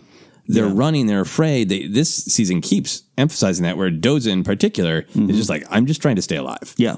and Kaz Yeah. is kind of pushing towards like, but we have to help people. We have to be a part of this. And so that's already part of the conversation of the show. Yeah. So to me, it seemed like it, that that would be great to just finish that conversation and have that speech from Lando and see how it makes everybody go. All right, but if we all go there together, we can make a difference. Yeah. Like, please. We're not a Navy, but we're people. yeah, I don't need the direct Yeah. callback, but yeah, yeah, yeah. uh, all right, what are your hopes for uh, the February release of Clone Wars? Uh, what are your personal desires? Do you want um, closure? Do you want surprise? Oh, that both works actually. There, I, I think uh, I'm actually pretty excited for it, in, in, a, in a great way. Where it's just going to be this small little thing. I think I get to enjoy, and and and I'm sure be some people try to use it against other properties in Star Wars. But I, I'm really excited about it, and I think it, it's such a the the people that love Clone Wars, man, they love it. And they love it, and the fan reaction is always really good. And it still kind of stays small, you know, like it's still a popular thing that Yeah, you know, but also it's an entry point for a lot of people in Star Wars, so that it's going to be fun. And uh, I like the idea that that you know it's well documented. Filoni and his team, and there's a lot of people that make this show, didn't get the chance to close it out. So to come back and get that chance, that's pretty cool. Yeah. and I'm excited about that. yeah, I'm excited uh, for it to do a couple of things. I think maybe it'll have one or two fun details that tie to something in the Mandalorian or something in the sequel trilogy, um, Right. Because it has the opportunity to. But I think a lot of it is going to follow a general shape of what their plan had been back in the day. Yeah, Um, so I am hoping that it will give some good closure to that chapter of Ahsoka's life, and hopefully, kind of shed a little bit of like how she feels about the idea of what a Jedi is. I know in Rebels she says, "I'm no Jedi," but I think there's a little something more there. Definitely. And given that it feels like this this season is Ahsoka's, it Yes, looks like from the much, trailers, yes, very much. and from what we know of that story from books and things like that. So I'm really hoping to get some sort of clarity on her philosophy of the Jedi and her experience Mm-hmm. Right. as a Padawan. The other thing I'm hoping for is I do hope that whispers uh, that I've heard are true is that it it leads right up to Revenge Oh, of the yeah. Sith. And I would love if it found some ways to just amp up the tragedy of Revenge of the Sith. Mm. Mm-hmm. It's already tragic. I already like the way it starts with Anakin being very uh, much uh, concerned about Obi Wan, concerned about all the people around him. You can see the good person that he wants to be, Mm-hmm. and I would love it if the end of this just kind of amped that up in in interesting ways. I, I mean, I would love if it just literally is them popping into their Jedi starfighters, and we got to get the course in. For Yeah, with battle. like some Yeah. beautiful moment of brotherly unity Yeah. between. You Yeah. know, yeah. I think if you if you really drive home Anakin's pain that he lost Ahsoka, yeah, not that she died, but from the Lost Jedi Order, and and sow those seeds of doubt. So you see that darkness and that anger, Hmm. but then just a great moment of brotherly unity before him and and Obi Wan take off. yeah, Mm. Good. Yes, chef's kiss on the podcast. Uh, that leads us to the next animated series. There's rumblings that there will be one. My first question for you is: Do you want that to be on Disney Plus, or do you want there to still be anything that's broadcast? So, uh, a, in theory, a wider audience can see it. Maybe not. Yeah, yeah. Great question about the the wider audience thing. Uh, I, I, th- I, I. Mm, I think I'd like it on Disney Plus. It makes some sense, but for animated shows, if if it goes to a wider audience, it'll be younger, and so that changes my expectations immediately. Yeah. Um, so I, I think not that I want an adult animated Star Wars c- cartoon, but uh, yeah, I, I'd like to. Again, maybe that's where you go to more of a Jedi Temple, Jedi Order type of thing, and and you could do a young, another young hero type of learning, and I'd be okay with that, and it would work. It would work whether it's on Disney XD or Disney Plus doesn't matter to me at that point. Um, and I think that's kind of what I want for an animated series. I want to grow with an animated these animated series. And Resistance does do it, maybe not as powerfully as Rebels, at least yet. Yeah. Uh, I want to start one spot and really end up in another spot with a young, and I think you can do that easier with a younger character in Yeah. animated shows. Yeah. And it happens, you know, with Ahsoka too. So Yeah.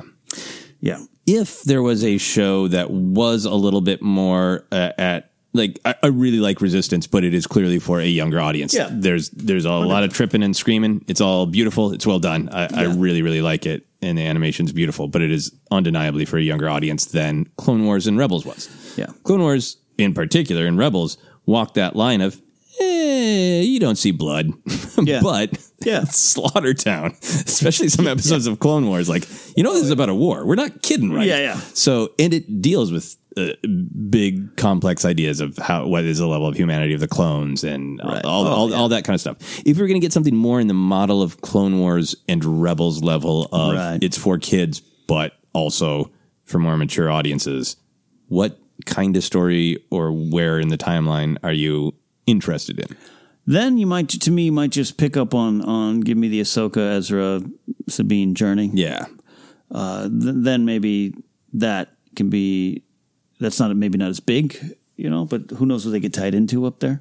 I can fight the Grysks. Um, I'd like that a lot. I'd like something like that. Yeah. uh, yeah. Versus another. You know, are we going to do boots on the ground uh, rebellion series? Probably not. You know, Yeah. like, but going that way. Yeah. I think, uh, did you see the Filoni tweet over the weekend? Yeah, I did. So, okay, I, I hear it in your voice. So let's just go there. Let's talk about it. Look, I love Dave Filoni.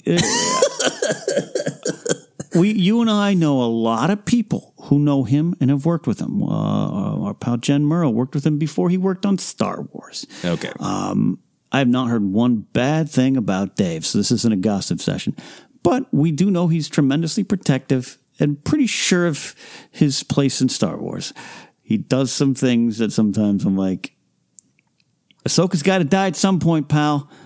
I'm I, I'm so glad to just have this conversation. So, for people who didn't see the tweet, uh, Ahsoka's voice is in the, uh, the collection of Jedi's uh, Jedi who uh, who speak to Rey. Beautiful, I love it. It's great. And then, of course, many fans went, "Oh no, does that mean Ahsoka is in the Force? That must mean she she died." Yeah. Uh, even right there, look, I, you can do different headcanon. You can do that. All those Jedi are, are speaking to her during their own lifetime when they were meditating. Yeah. And they saw this moment. You could go with that Perfect. headcanon. Doesn't necessarily mean Ahsoka died. And then you get into the whole, but she wasn't a Jedi. Well, okay, well, that's a really interesting conversation about, well, maybe the Jedi have loosened up Yeah. about what it means to be a Jedi. Yeah. All sorts of great stuff. But then, uh, in response to those concerns of, oh no, she's dead, Filoni tweets out, it was a picture of Ahsoka talking to Gandalf the, The White white. Yeah. and saying, and Gandalf the White is saying something like, people once thought I was dead too. And look how that turned out, right? Yes. Okay. So fun, great, Great, It does fun. show that Dave's like, uh, sh- she is my beating heart. I, I love this ya, character, and and don't worry, her, her story is is still to be told. Yes. I do feel like one of the big storytelling elements of Star Wars is let go. I love Ahsoka with all my heart, and I do just want to see the story end Yeah. because she's been such a unique character. Of you spent all the Clone Wars going, how's Order sixty six going to work Mm-hmm. Yeah. out for Yeah. for yeah, yeah. uh, snips. Uh, and then you get to Rebels and like, well, if if Luke really is one of Uh, is the New Hope, what happens to? Oh, okay, Yeah, yeah. she made it out of that too. It starts to get to be like I love this character, but I also love Obi Wan, who died in his first appearance in Star Yeah. Wars. It doesn't mean the end of the character to share with us Yeah. the end of her journey.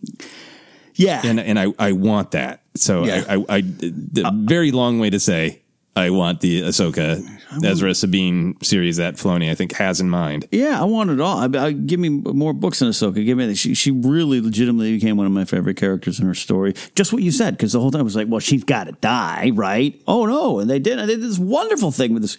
So yeah, yeah. So uh, just Dave is notoriously protective of the character as he should be. Yeah. Um, though you know a lot of it did come from George's mandate. Um, I just sometimes I think he has this. Uh, uh, I'm off in the corner. You all do your stuff, and I'll do my stuff, and that's not necessarily fair.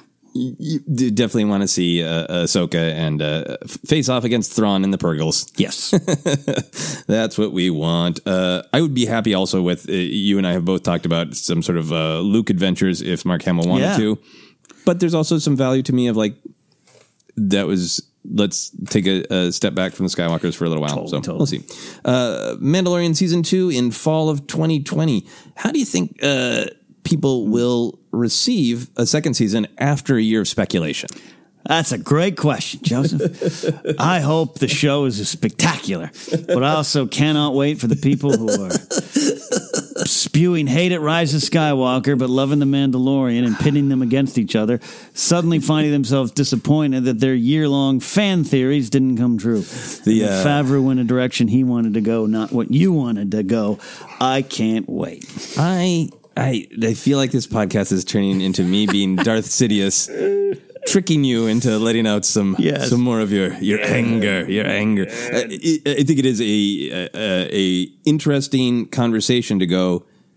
People had few expectations about Mandalorian because it was new and that was the Yeah. joy and it was the oh oh wow that's what the show is Yeah. but it'll be interesting to see if pe- I I pray that people can be as open hearted and open minded as they were about the first season in the second season. Yeah. and, ha- and do not come up with elaborate uh, Mando uh, fanfic that they are uh, upset didn't play out. And you and I already got some theories forming, and Yeah. uh, you know, some of it's based on whispers and innuendos and rumors or tweets. Uh, we'll see what happens. And I just, that's one of the best things I love about Mandalorian. The only expectations out there at all were kind of, ooh, gritty underworld bounty hunter. And that ended about 10 minutes into the show. We realized something bigger's happening. Yeah, there's something else going on, but you Yeah. plenty of gritty bounty hunter stuff. Right. Yeah, Yeah. If, if you didn't, by the time he, uh, you know, yeah, well, yeah. right. Uh, so the journey was so surprising and so rewarding, uh, and it really was for me, despite any nitpicks I have. It really was. I yeah, I want that to continue. yeah, But here, there, there goes the challenge in this Yeah. day and age of cinema sins, plot holes, and my theory viewing. Yeah. Open your heart to season two of The Mandalorian. Uh, the first season was such a great journey into the heart and soul of that main character. My only hope, like I, I have a couple predictions and wants, but I'll let them go. My only hope that I won't let go is that I, the show continues in that trajectory. Yeah. And it is about now that that character has gotten to this plateau where they can see things from that perspective. What's the next plateau they go to? What are the uh, next worlds they visit, literally physically, but more importantly, uh, what, where does the Mando visit in his heart? yeah, yeah, that is what I'm excited for. Uh, running down just a, a few more of the things that are coming in 2020 to be nice completionists here on Force Center. Star Wars Jedi Temple Challenge Show with Ahmed Best on Disney Plus. Uh, what? So, if, if for people who haven't been following along, it's a game show that uh, where young people will play Jedi, and Ahmed Best is playing an actual Jedi, and they're being trained in the temple through challenges. But it's a game show too. Uh, what are your hopes for that, or for sort of value to the Star Wars community? I'm just as excited about this than I think almost anything, man. I, I just love. Uh, I've I've grown to just have a special place in my fan hearts for Ahmed Best. I think a lot of people have, and for him to come back playing a character, doing it for children, as he talks about, they kept him uh, kept him alive in a way during Yeah. during parts of his life after what happened with Jar Jar. Um, and I love this is what I want. Disney Plus is Disney. I get it.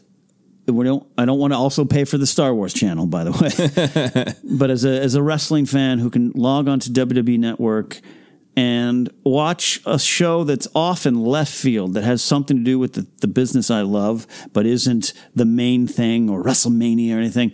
I want that for Star Wars, and this can be it. You know? Okay. I, I want these type of things where I'm a Star Wars fan. And I get to go watch just a silly little game show, and I don't have to worry too much about. Well, there probably might be some canon connections, right? I, I, this helps expand the the joy that that's usually hovering around Star Wars. Yeah, and I want more of these. Yeah, and I want to compete on this show. Me too. We uh, we will disguise ourselves as children. Screw describing yourself as a stormtrooper. Mm-hmm. Children. So Ahmed Best can teach you how to be a Jedi. Yeah, I'm excited for Ahmed Best. And the only other thing that I'll say about this one is, yeah, I think there, it's it, this is a great way to invite kids into the Star Wars uh, mythos. And I hope for a canon thing, like I don't care if it's like canonically accurate that Steve from Cincinnati failed that day. I don't want that.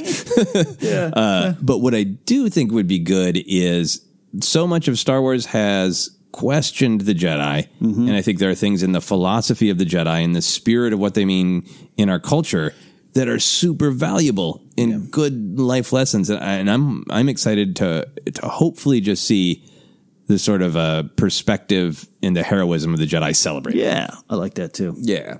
Uh, Project Luminous. Mm-hmm. Uh, so this is the big uh, teased uh, um, publishing project. Looks like it's going to be both books and comics, I think. Yeah. Um, certainly writers who have primarily worked in comic books. Uh, maybe they're suddenly doing uh, novels, but I think it's both.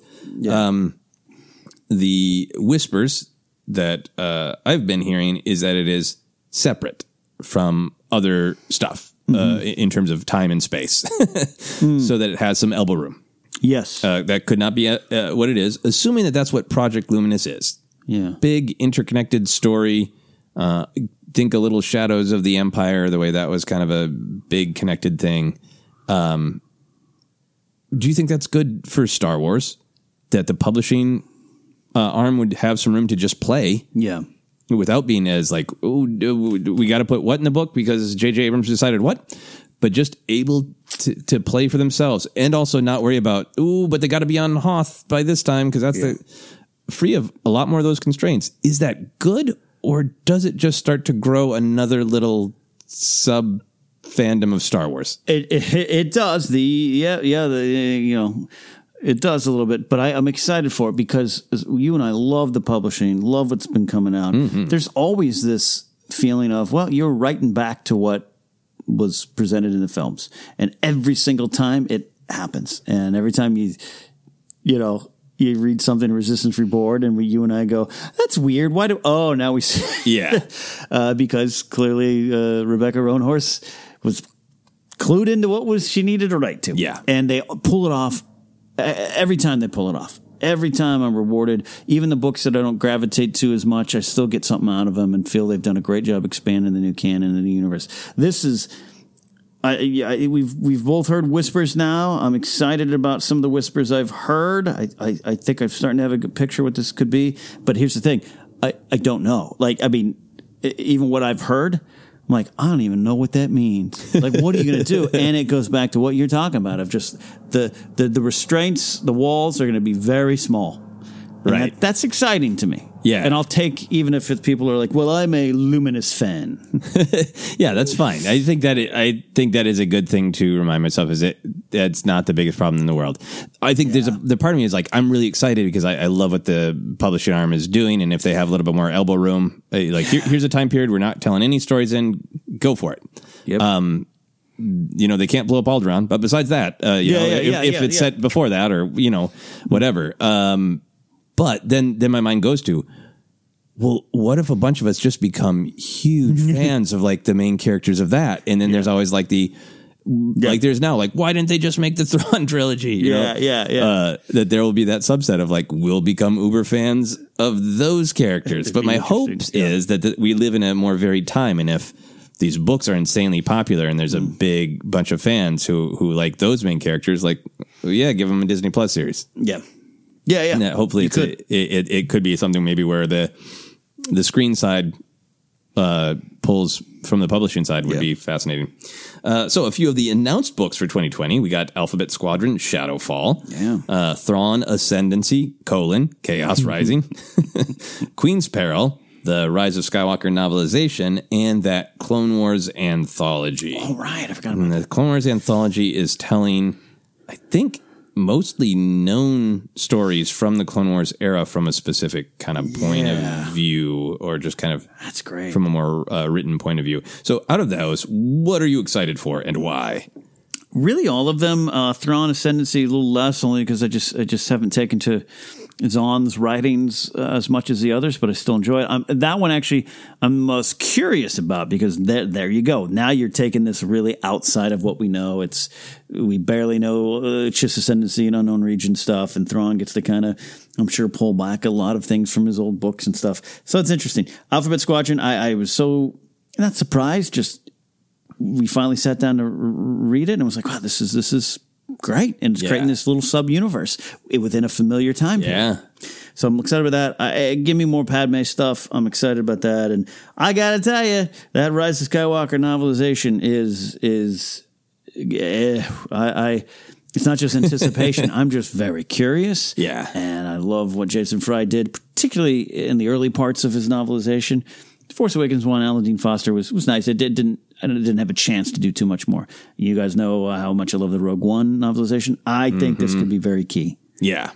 Yeah. Um, very similar thing. I, I'm excited for all of them. Alphabet Squadron was a uh, kind of surprise hit to me because I'm not always a super war and pilots guy. It's my f- number one thing of Star Wars, but it was told so well and celebrated that idea of the unique and the diverse standing up against the big machinery of the empire. All great stuff. Queen's Peril, uh, all the Padme stuff is great. And if you like politics, yeah, getting into her kind of early skirmishes with the Trade Federation sounds awesome. Uh, but for sure, the one that I'm excited about is Rise of Skywalker.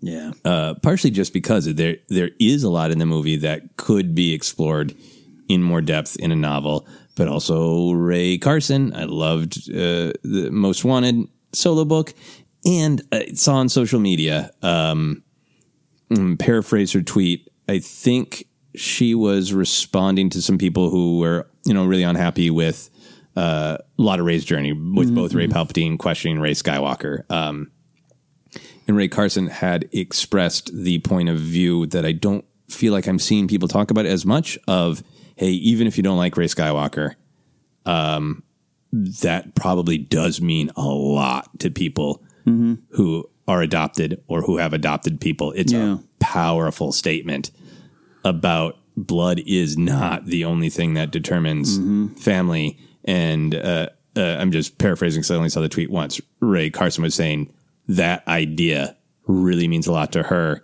And he was responding really respectfully to someone who's like, if you're unhappy with that, I really hope you give my book a chance. Mm. So I think Rae Carson is really going to dig into why is this moving story moving to her?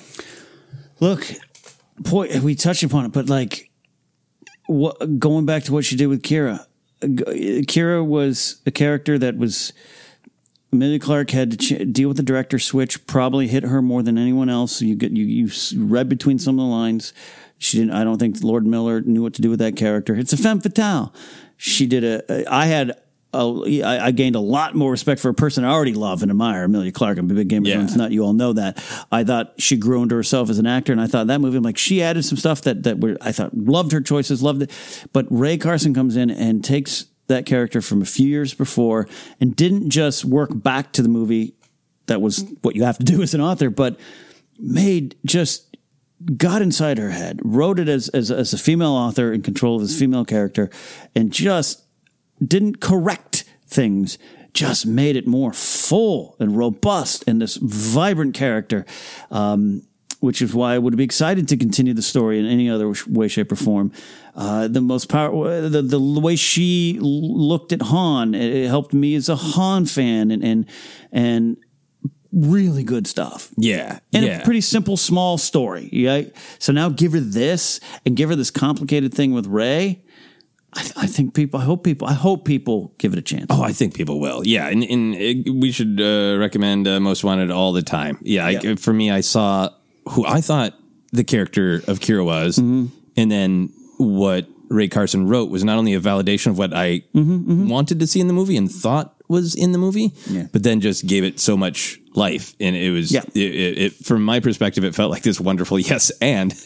Yes. Here is really and. all, all, although although the why and the how and yeah Da- so- so down great. down to to Qi'ra's clothing, down to why, how it made her feel, and and and and why she would care about nice things, which Yeah. is in the movie that she Yes. likes nice things. Yeah. Yeah. It all worked, and so to take all that into into yeah, we could we Yeah. could talk. We Anyway. could talk. That, Anyway. excited. I didn't I didn't see that tweet, and I'm excited about that yeah, tweet. Super super excited for that. So, uh, just a couple more things. So, comics. Uh, a few of the announced comics.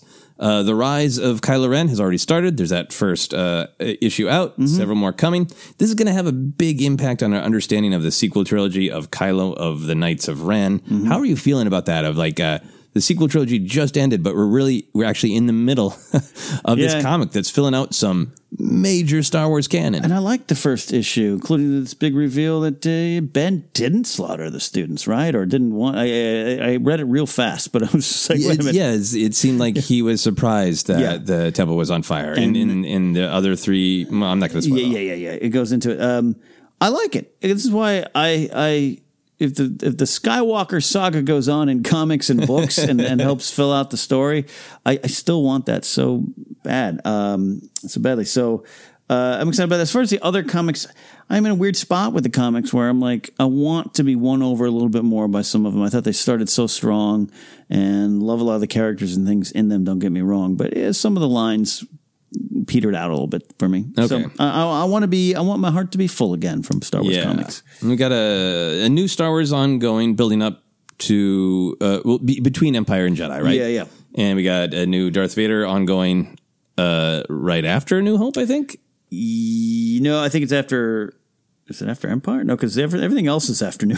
oh, right, right, right, right. So it has to be after Empire. well, including, I mean, the one that's ready for Sith. Right, Yeah, right, yeah. right. But the uh, the ongoing Star Wars comic Yes, has been, yes, uh, yeah, yeah, yeah, it- and then there's a bounty hunters one. There's a more Aphra. Um, so I I'm reading as as fast as I can, but I'm still not caught up on everything that's out there. So, Mm-hmm. um, do do you, I know you've been up and down on the quality, particularly lately, Yeah. in the engagement. But are you excited that a lot of these ongoings are um, covering known eras, or are you hoping for more? Uh, no, I'm excited with it uh, to get past uh, Empire. Uh, I'm really excited for the Aphra series, and if they could uh, keep that going. And it's and it's a weird series, and it goes, but it's it's so it's a great example of playing around in an era we all know so well, but playing in its own little sandbox. And Yeah. so that way, when I see some weird stuff, and I mean, to, to, in terms of characters, and I say weird and everything, it, it just some bizarre things, and I'm just like, yeah, because it just it's Aphra, its own little universe, and it's great. So it works really well. I really like that character. Um, I am. I'm. I'll, I'll say this. I'm, I'm nervous about them dealing between the time period between Empire and Jedi Yeah, because I got some great stuff between New Hope and Empire in the comics, and then it went to places where it's, eh, it's just eh, yeah, yeah. Just I not for you. Not for me. So there's a lot of pressure in my mind as a fan. I'm like, all right, what happened between uh, Empire and Jedi? I want to know. yeah, yeah. Yeah, I'm look. I'm waiting for your answers. And if it's that Luke got possessed by a vampire, it's not going to be the answer I want. But Yeah, we'll yeah. I'm, I'm. I think it is a fine line to thread. We have all known as Star Wars fans that the plan to rescue Han is complicated at best. Yes. At the beginning of Return of the Jedi, I love it in spirit that Yes. Luke's trying to be a Jedi. He's trying everything before violence. Mm-hmm. Yeah. uh, and that for me works. And there's a part of me of like you. It could be elegant and have fun to make sense of the plot. Yeah. But I also just don't want to get so hung up on that I need a whole comic series to Yeah. make this movie that we've all loved for decades make sense. Because obviously it's we're working with it as is. Mm. Yeah. it's okay. So it could do that amazingly, or it could be just an exercise and Yeah. making lots of little fiddly bits fit together. Fiddly bits. Fiddly bits. Star Wars Fiddly Bits. New episode ongoing. one. All right, so that is a, a big look at 2020 and possibly uh, beyond at 2022. Wanted to end on the note of uh, a lot of discussion about Star Wars. It's not stopping anytime soon. Uh, next year will mostly be television, comic books, uh, books. Uh, be that way for the next couple of years. At this point, what always keeps you coming back to Star Wars? how it makes me feel, man, and I'll always be brought back. And again, they, uh, there's been some times I've closed those comic book pages and been like, why do I still buy these ones? And next month I do it, and it's no longer.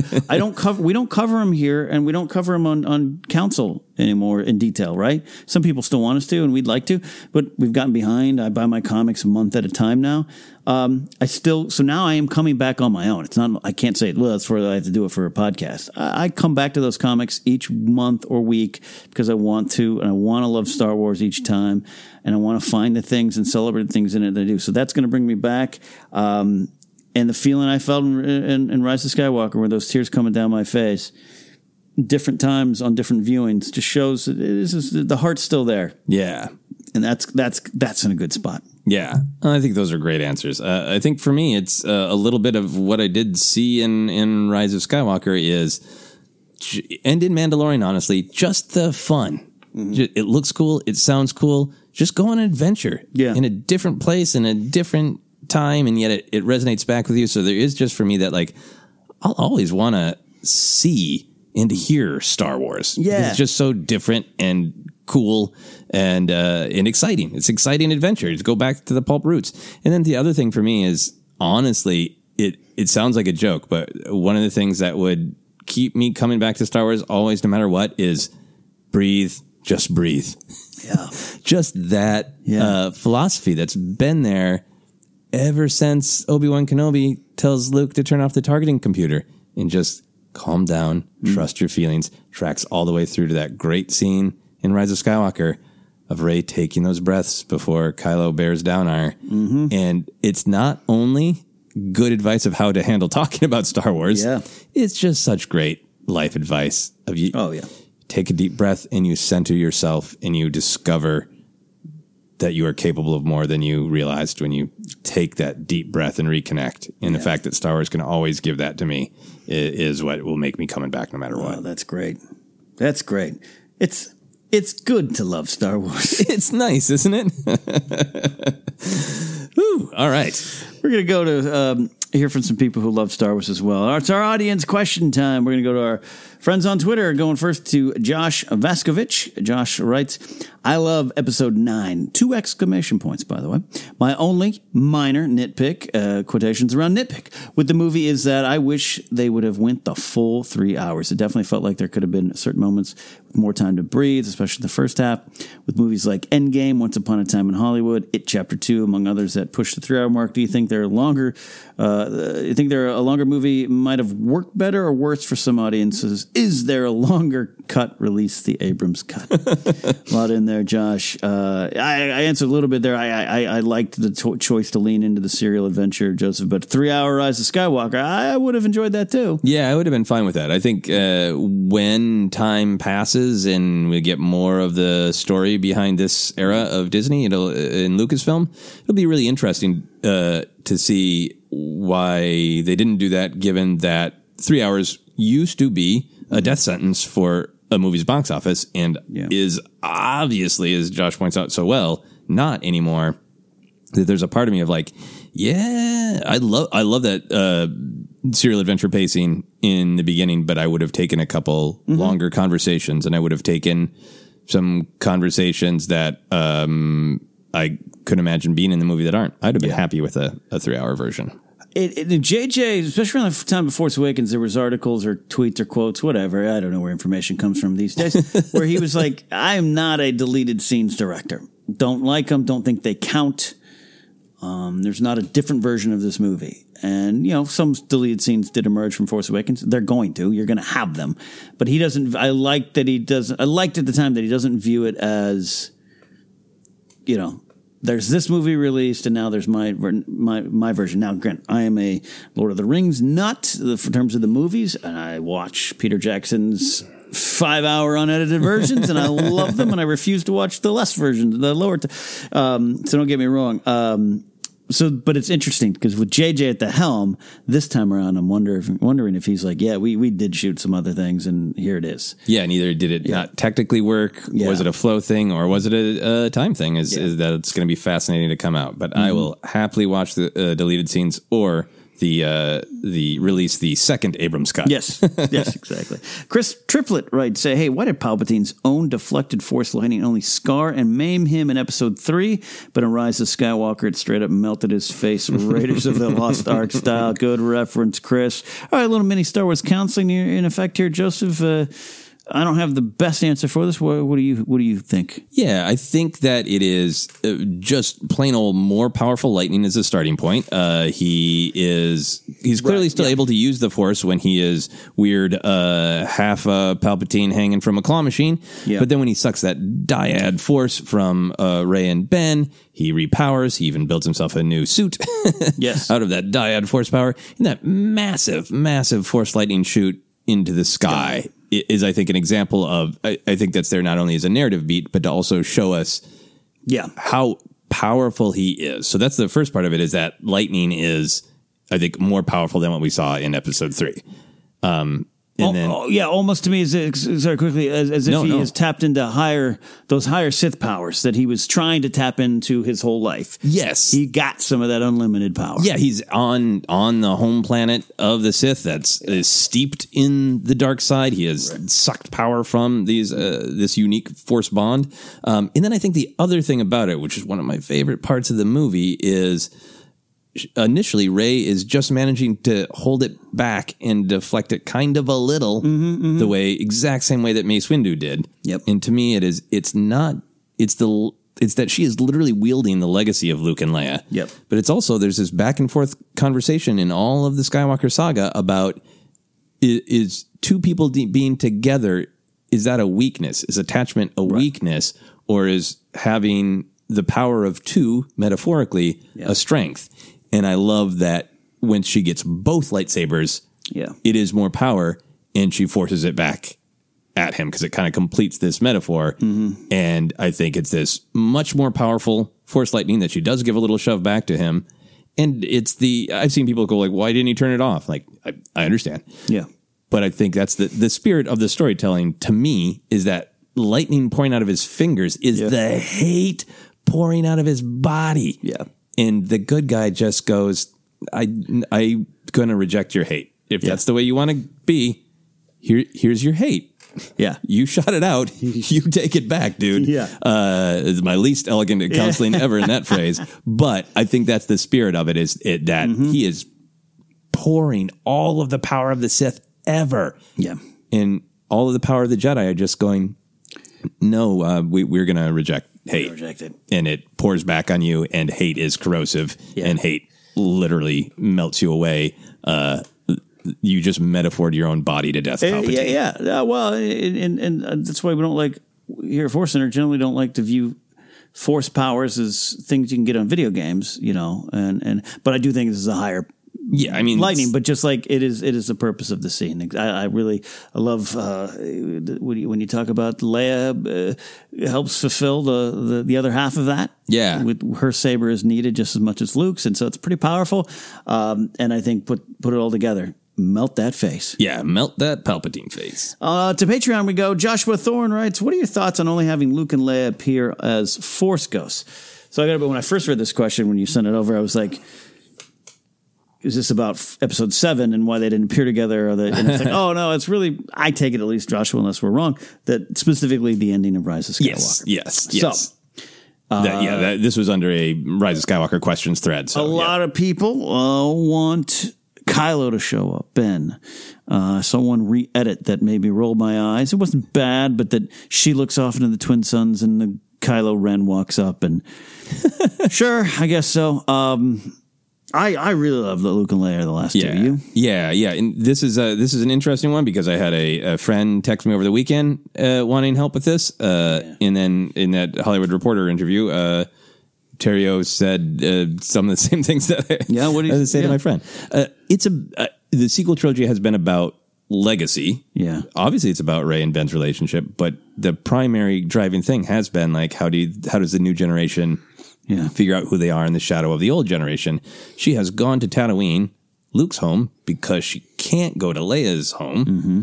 uh, to reflect on the childhood that Luke had there, Yeah. and to bury their sabers and I think that moment is about them. And she buries their sabers and looks at her new saber, and it's this direct lineage moment. And I feel like kind of just spiritually and emotionally, that's what's going on. And for her, kind of in that moment to say the name, it feels like Luke and Leia, the Skywalker twins, twins, yeah, um, are kind of by their appearance, you know, validating that choice. Yeah. So all of that makes sense to me. I think also the moment you add Ben, it gets into a weird Han place because it starts to break the Force Spirit lore of Star Wars. They were explicit about Han being Kylo's memory. Kylo's memory. Maybe Leia pulled that memory to the surface. You know, that's a fun discussion. Mm-hmm. But he's a memory. He's not a Force Spirit. He's not shimmering. He's not blue. And then that's a weird beat to end on of like the family's here except for Han. He didn't have Yeah. the Force. Haha. It drives. It would drive your mind to dark place. To why isn't Han there? Yeah. You know, and then if Ben's there, well, Rey never met Anakin Skywalker, but it's it's a Skywalker Yeah, party, yeah, so yeah. why isn't Anakin Skywalker there? Uh, and then my final thought, and I'll shut up, is I personally like that it's really about lineage and opens the door for future storytelling of what is Rey, what is what is Ben's force spirit like? Mm-hmm. How how do they commune? What is their bond? What is their Mm-hmm. relationship? Totally. Uh, I just think too, just the simple idea. This is the Star Wars uh, Skywalker saga. The last, you know, you got Luke staring off into those twin suns a couple times. New Hope, even Revenge of the Sith, if you want to count it that. Yeah, it's a beautiful kind of connection. It just made sense to me. I think I, ne- I think I. Just like Leia, I knew, I always knew. Uh, I just kind of always figured this would be kind of the Yeah. final shot. We were wondering, we, we a lot of big theories of what it could be. It just makes sense. Um, so it just it just was powerful to me to just have them there. Yeah. those the ones who would be there, guide her. I totally agree with Ben shows up. Oh, that sucks. Daddy didn't make it. Yeah. because he couldn't. It's just simple, beautiful, and stark, and and and and, and, and beautiful in that starkness. Yeah. They, they were her, her masters and her mentors and the closest thing she had to, to parents. And, Yeah. and it's about that relationship in that moment. Mm-hmm. Yeah. Uh, Joshua, I'm sure more people will have thoughts on that, and we'll t- discuss it uh, uh, down the line. Connie She writes this Hey, High Force Center crew, in your opinion, to what extent can we or should we draw from supplemental canon material to inform our perspectives of the rise of Skywalker?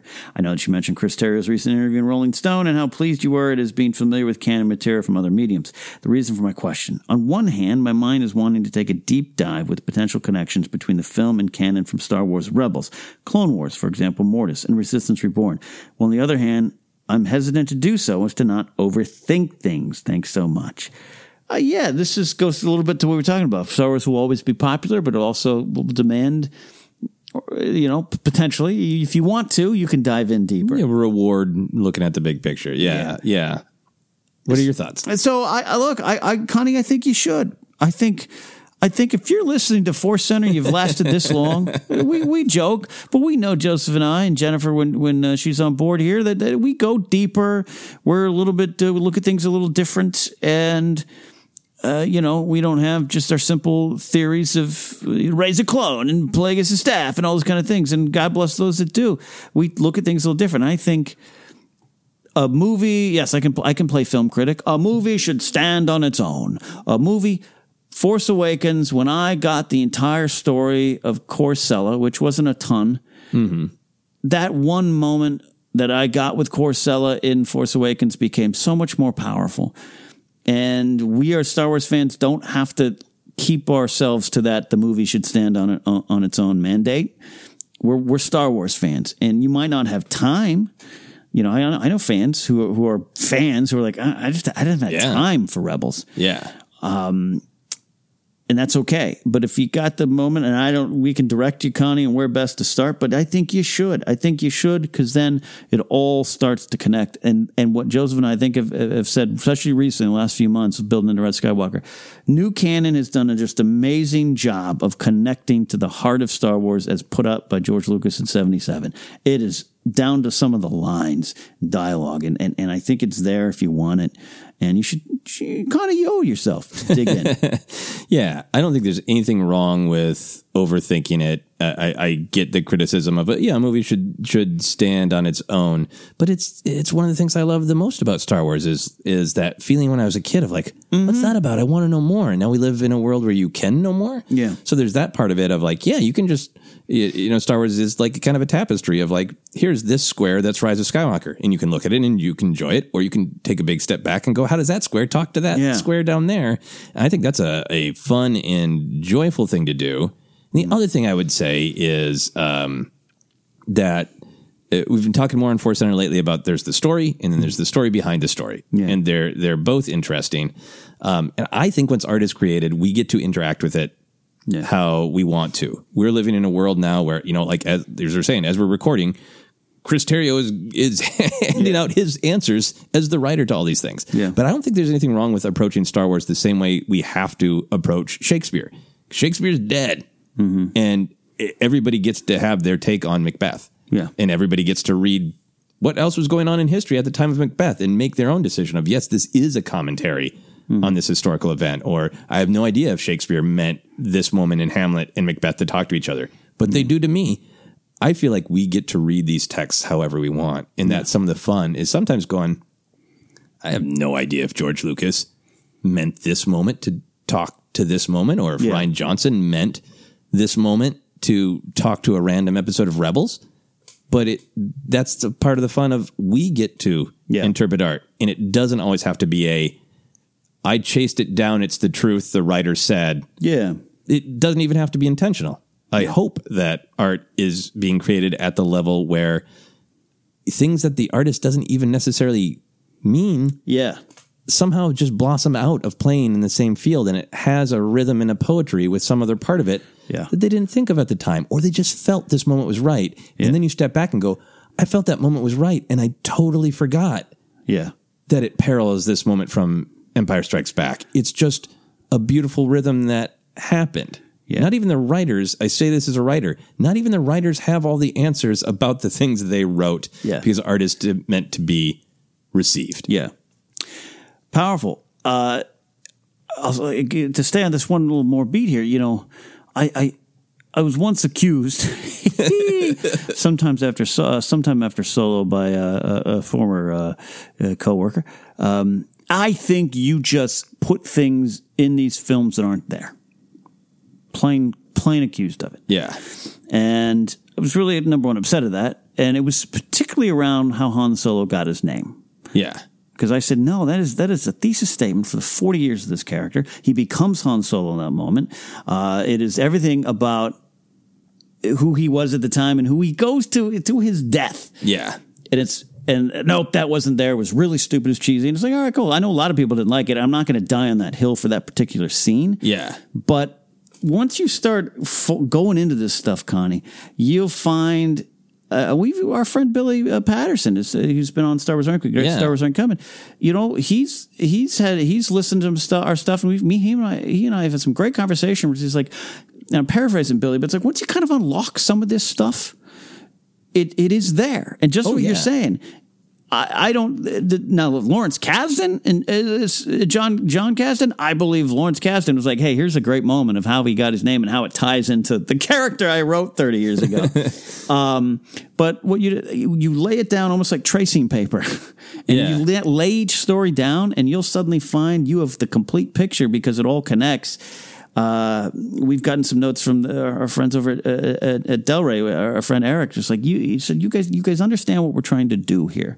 They are trying to do something, and it's all there for the taking. And and and because it connects to George's simple way of myth, twelve year olds, morality lessons, yeah uh, it all connects and works, and I think it's all there, and that's why I re- really rejected that idea of like, no, no, you can look at a scene and go, hey, I interpreted this scene, you know, this way, um, and then you'll find sometimes you get an answer from a creator like, ah, no, this is what I meant, Yeah. and you're like, oh, okay, I did, I didn't exactly connect with them, but more often than not, you and I find in these interviews, yeah, yep, that that's what was there. Because not because Joseph and I are are, are, are smart or Joseph's smarter than me, but we're not, but we, we are just in tune. We're hearing the vibrations of this song the keys of this song, and it's there, Connie, and I want you to dive in. Connie, do it. dive in. Yeah. End, yeah. End speech. Yeah. It, uh, great speech. And the last thing I'll throw out is that I always love this uh, conversation between Laura Dern and David Lynch, where Laura Dern went up to David Lynch and was like,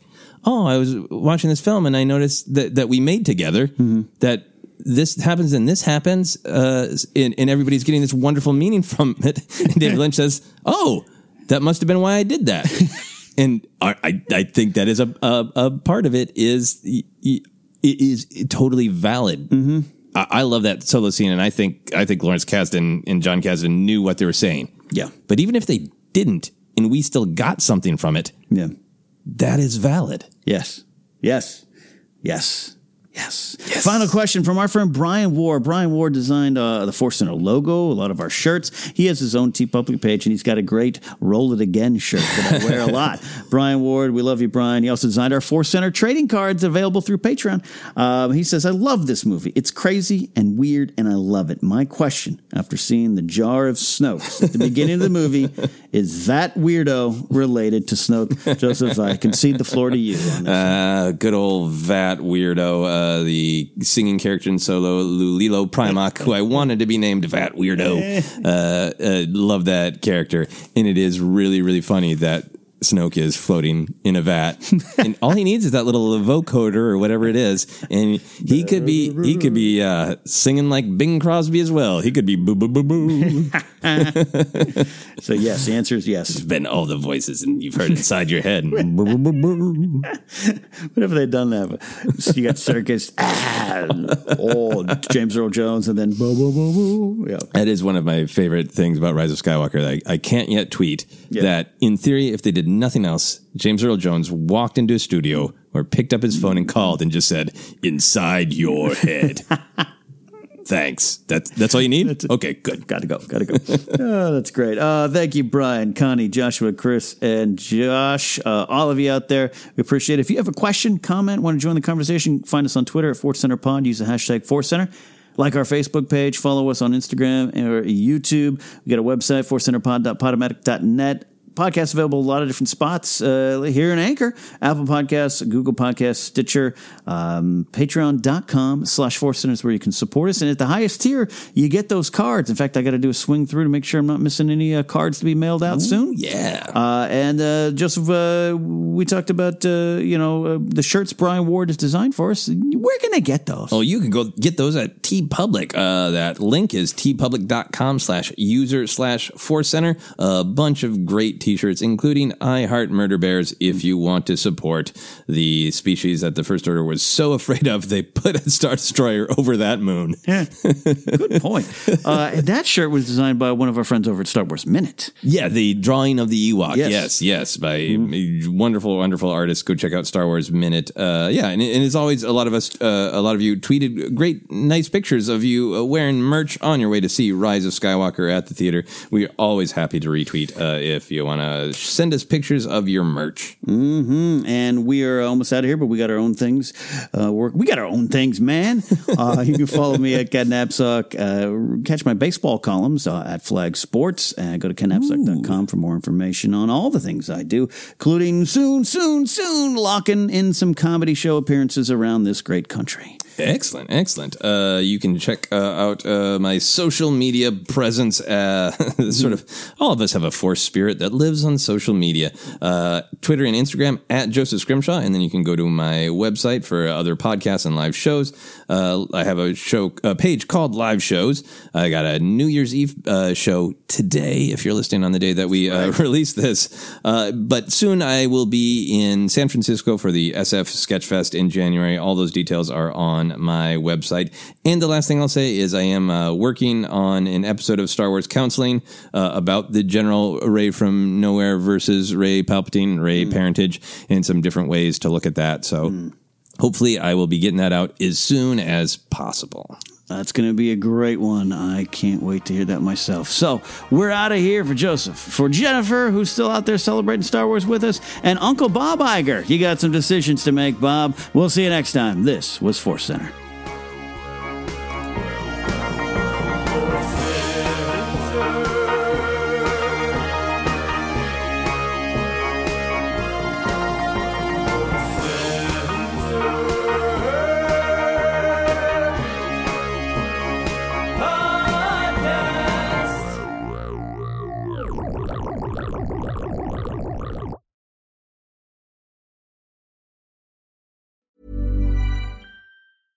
Mom deserves the best, and there's no better place to shop for Mother's Day than Whole Foods Market. They're your destination for unbeatable savings, from premium gifts to show-stopping flowers and irresistible desserts. Start by saving 33% with Prime on all body care and candles. Then get a 15-stem bunch of tulips for just $9.99 each with Prime. Round out Mom's menu with festive rosé, irresistible berry chantilly cake, and more special treats. Come celebrate Mother's Day at Whole Foods Market. Hi, I'm Daniel, founder of Pretty Litter. Did you know cats tend to hide symptoms of sickness and pain? I learned this the hard way after losing my cat, Gingy. So I created Pretty Litter, a health monitoring litter that helps detect early signs of illness by changing colors, saving you money and potentially your cat's life. Pretty Litter is veterinarian developed, and it's the easiest way to keep tabs on your fur baby's health right at home. Go to prettylitter.com and use code ACAST for 20% off your first order and a free cat toy. Terms and conditions apply. See site for details. Hi, I'm Daniel, founder of Pretty Litter. Cats and cat owners deserve better than any old fashioned litter. That's why I teamed up with scientists and veterinarians to create Pretty Litter. Its innovative crystal formula has superior odor control and weighs up to 80% less than clay litter. Pretty Litter even monitors health by changing colors to help detect early signs of potential illness. It's the world's smartest kitty litter. Go to prettylitter.com and use code ACAST for 20% off your first order and a free cat toy. Terms and conditions apply. See site for details. Mom deserves the best, and there's no better place to shop for Mother's Day than Whole Foods Market. They're your destination for unbeatable savings, from premium gifts to show-stopping flowers and irresistible desserts. Start by saving 33% with Prime on all body care and candles. Then get a 15-stem bunch of tulips for just $9.99 each with Prime. Round out Mom's menu with festive rosé, irresistible berry chantilly cake, and more special treats. Come celebrate Mother's Day at Whole Foods Market. Even when we're on a budget, we still deserve nice things. Quince is a place to scoop up stunning high-end goods for 50 to 80% less than similar brands. They have buttery soft cashmere sweaters starting at $50, luxurious Italian leather bags, and so much more. Plus, Quince only works with factories that use safe, ethical, and responsible manufacturing. Get the high-end goods you'll love without the high price tag with Quince. Go to quince.com/style for free shipping and 365-day returns.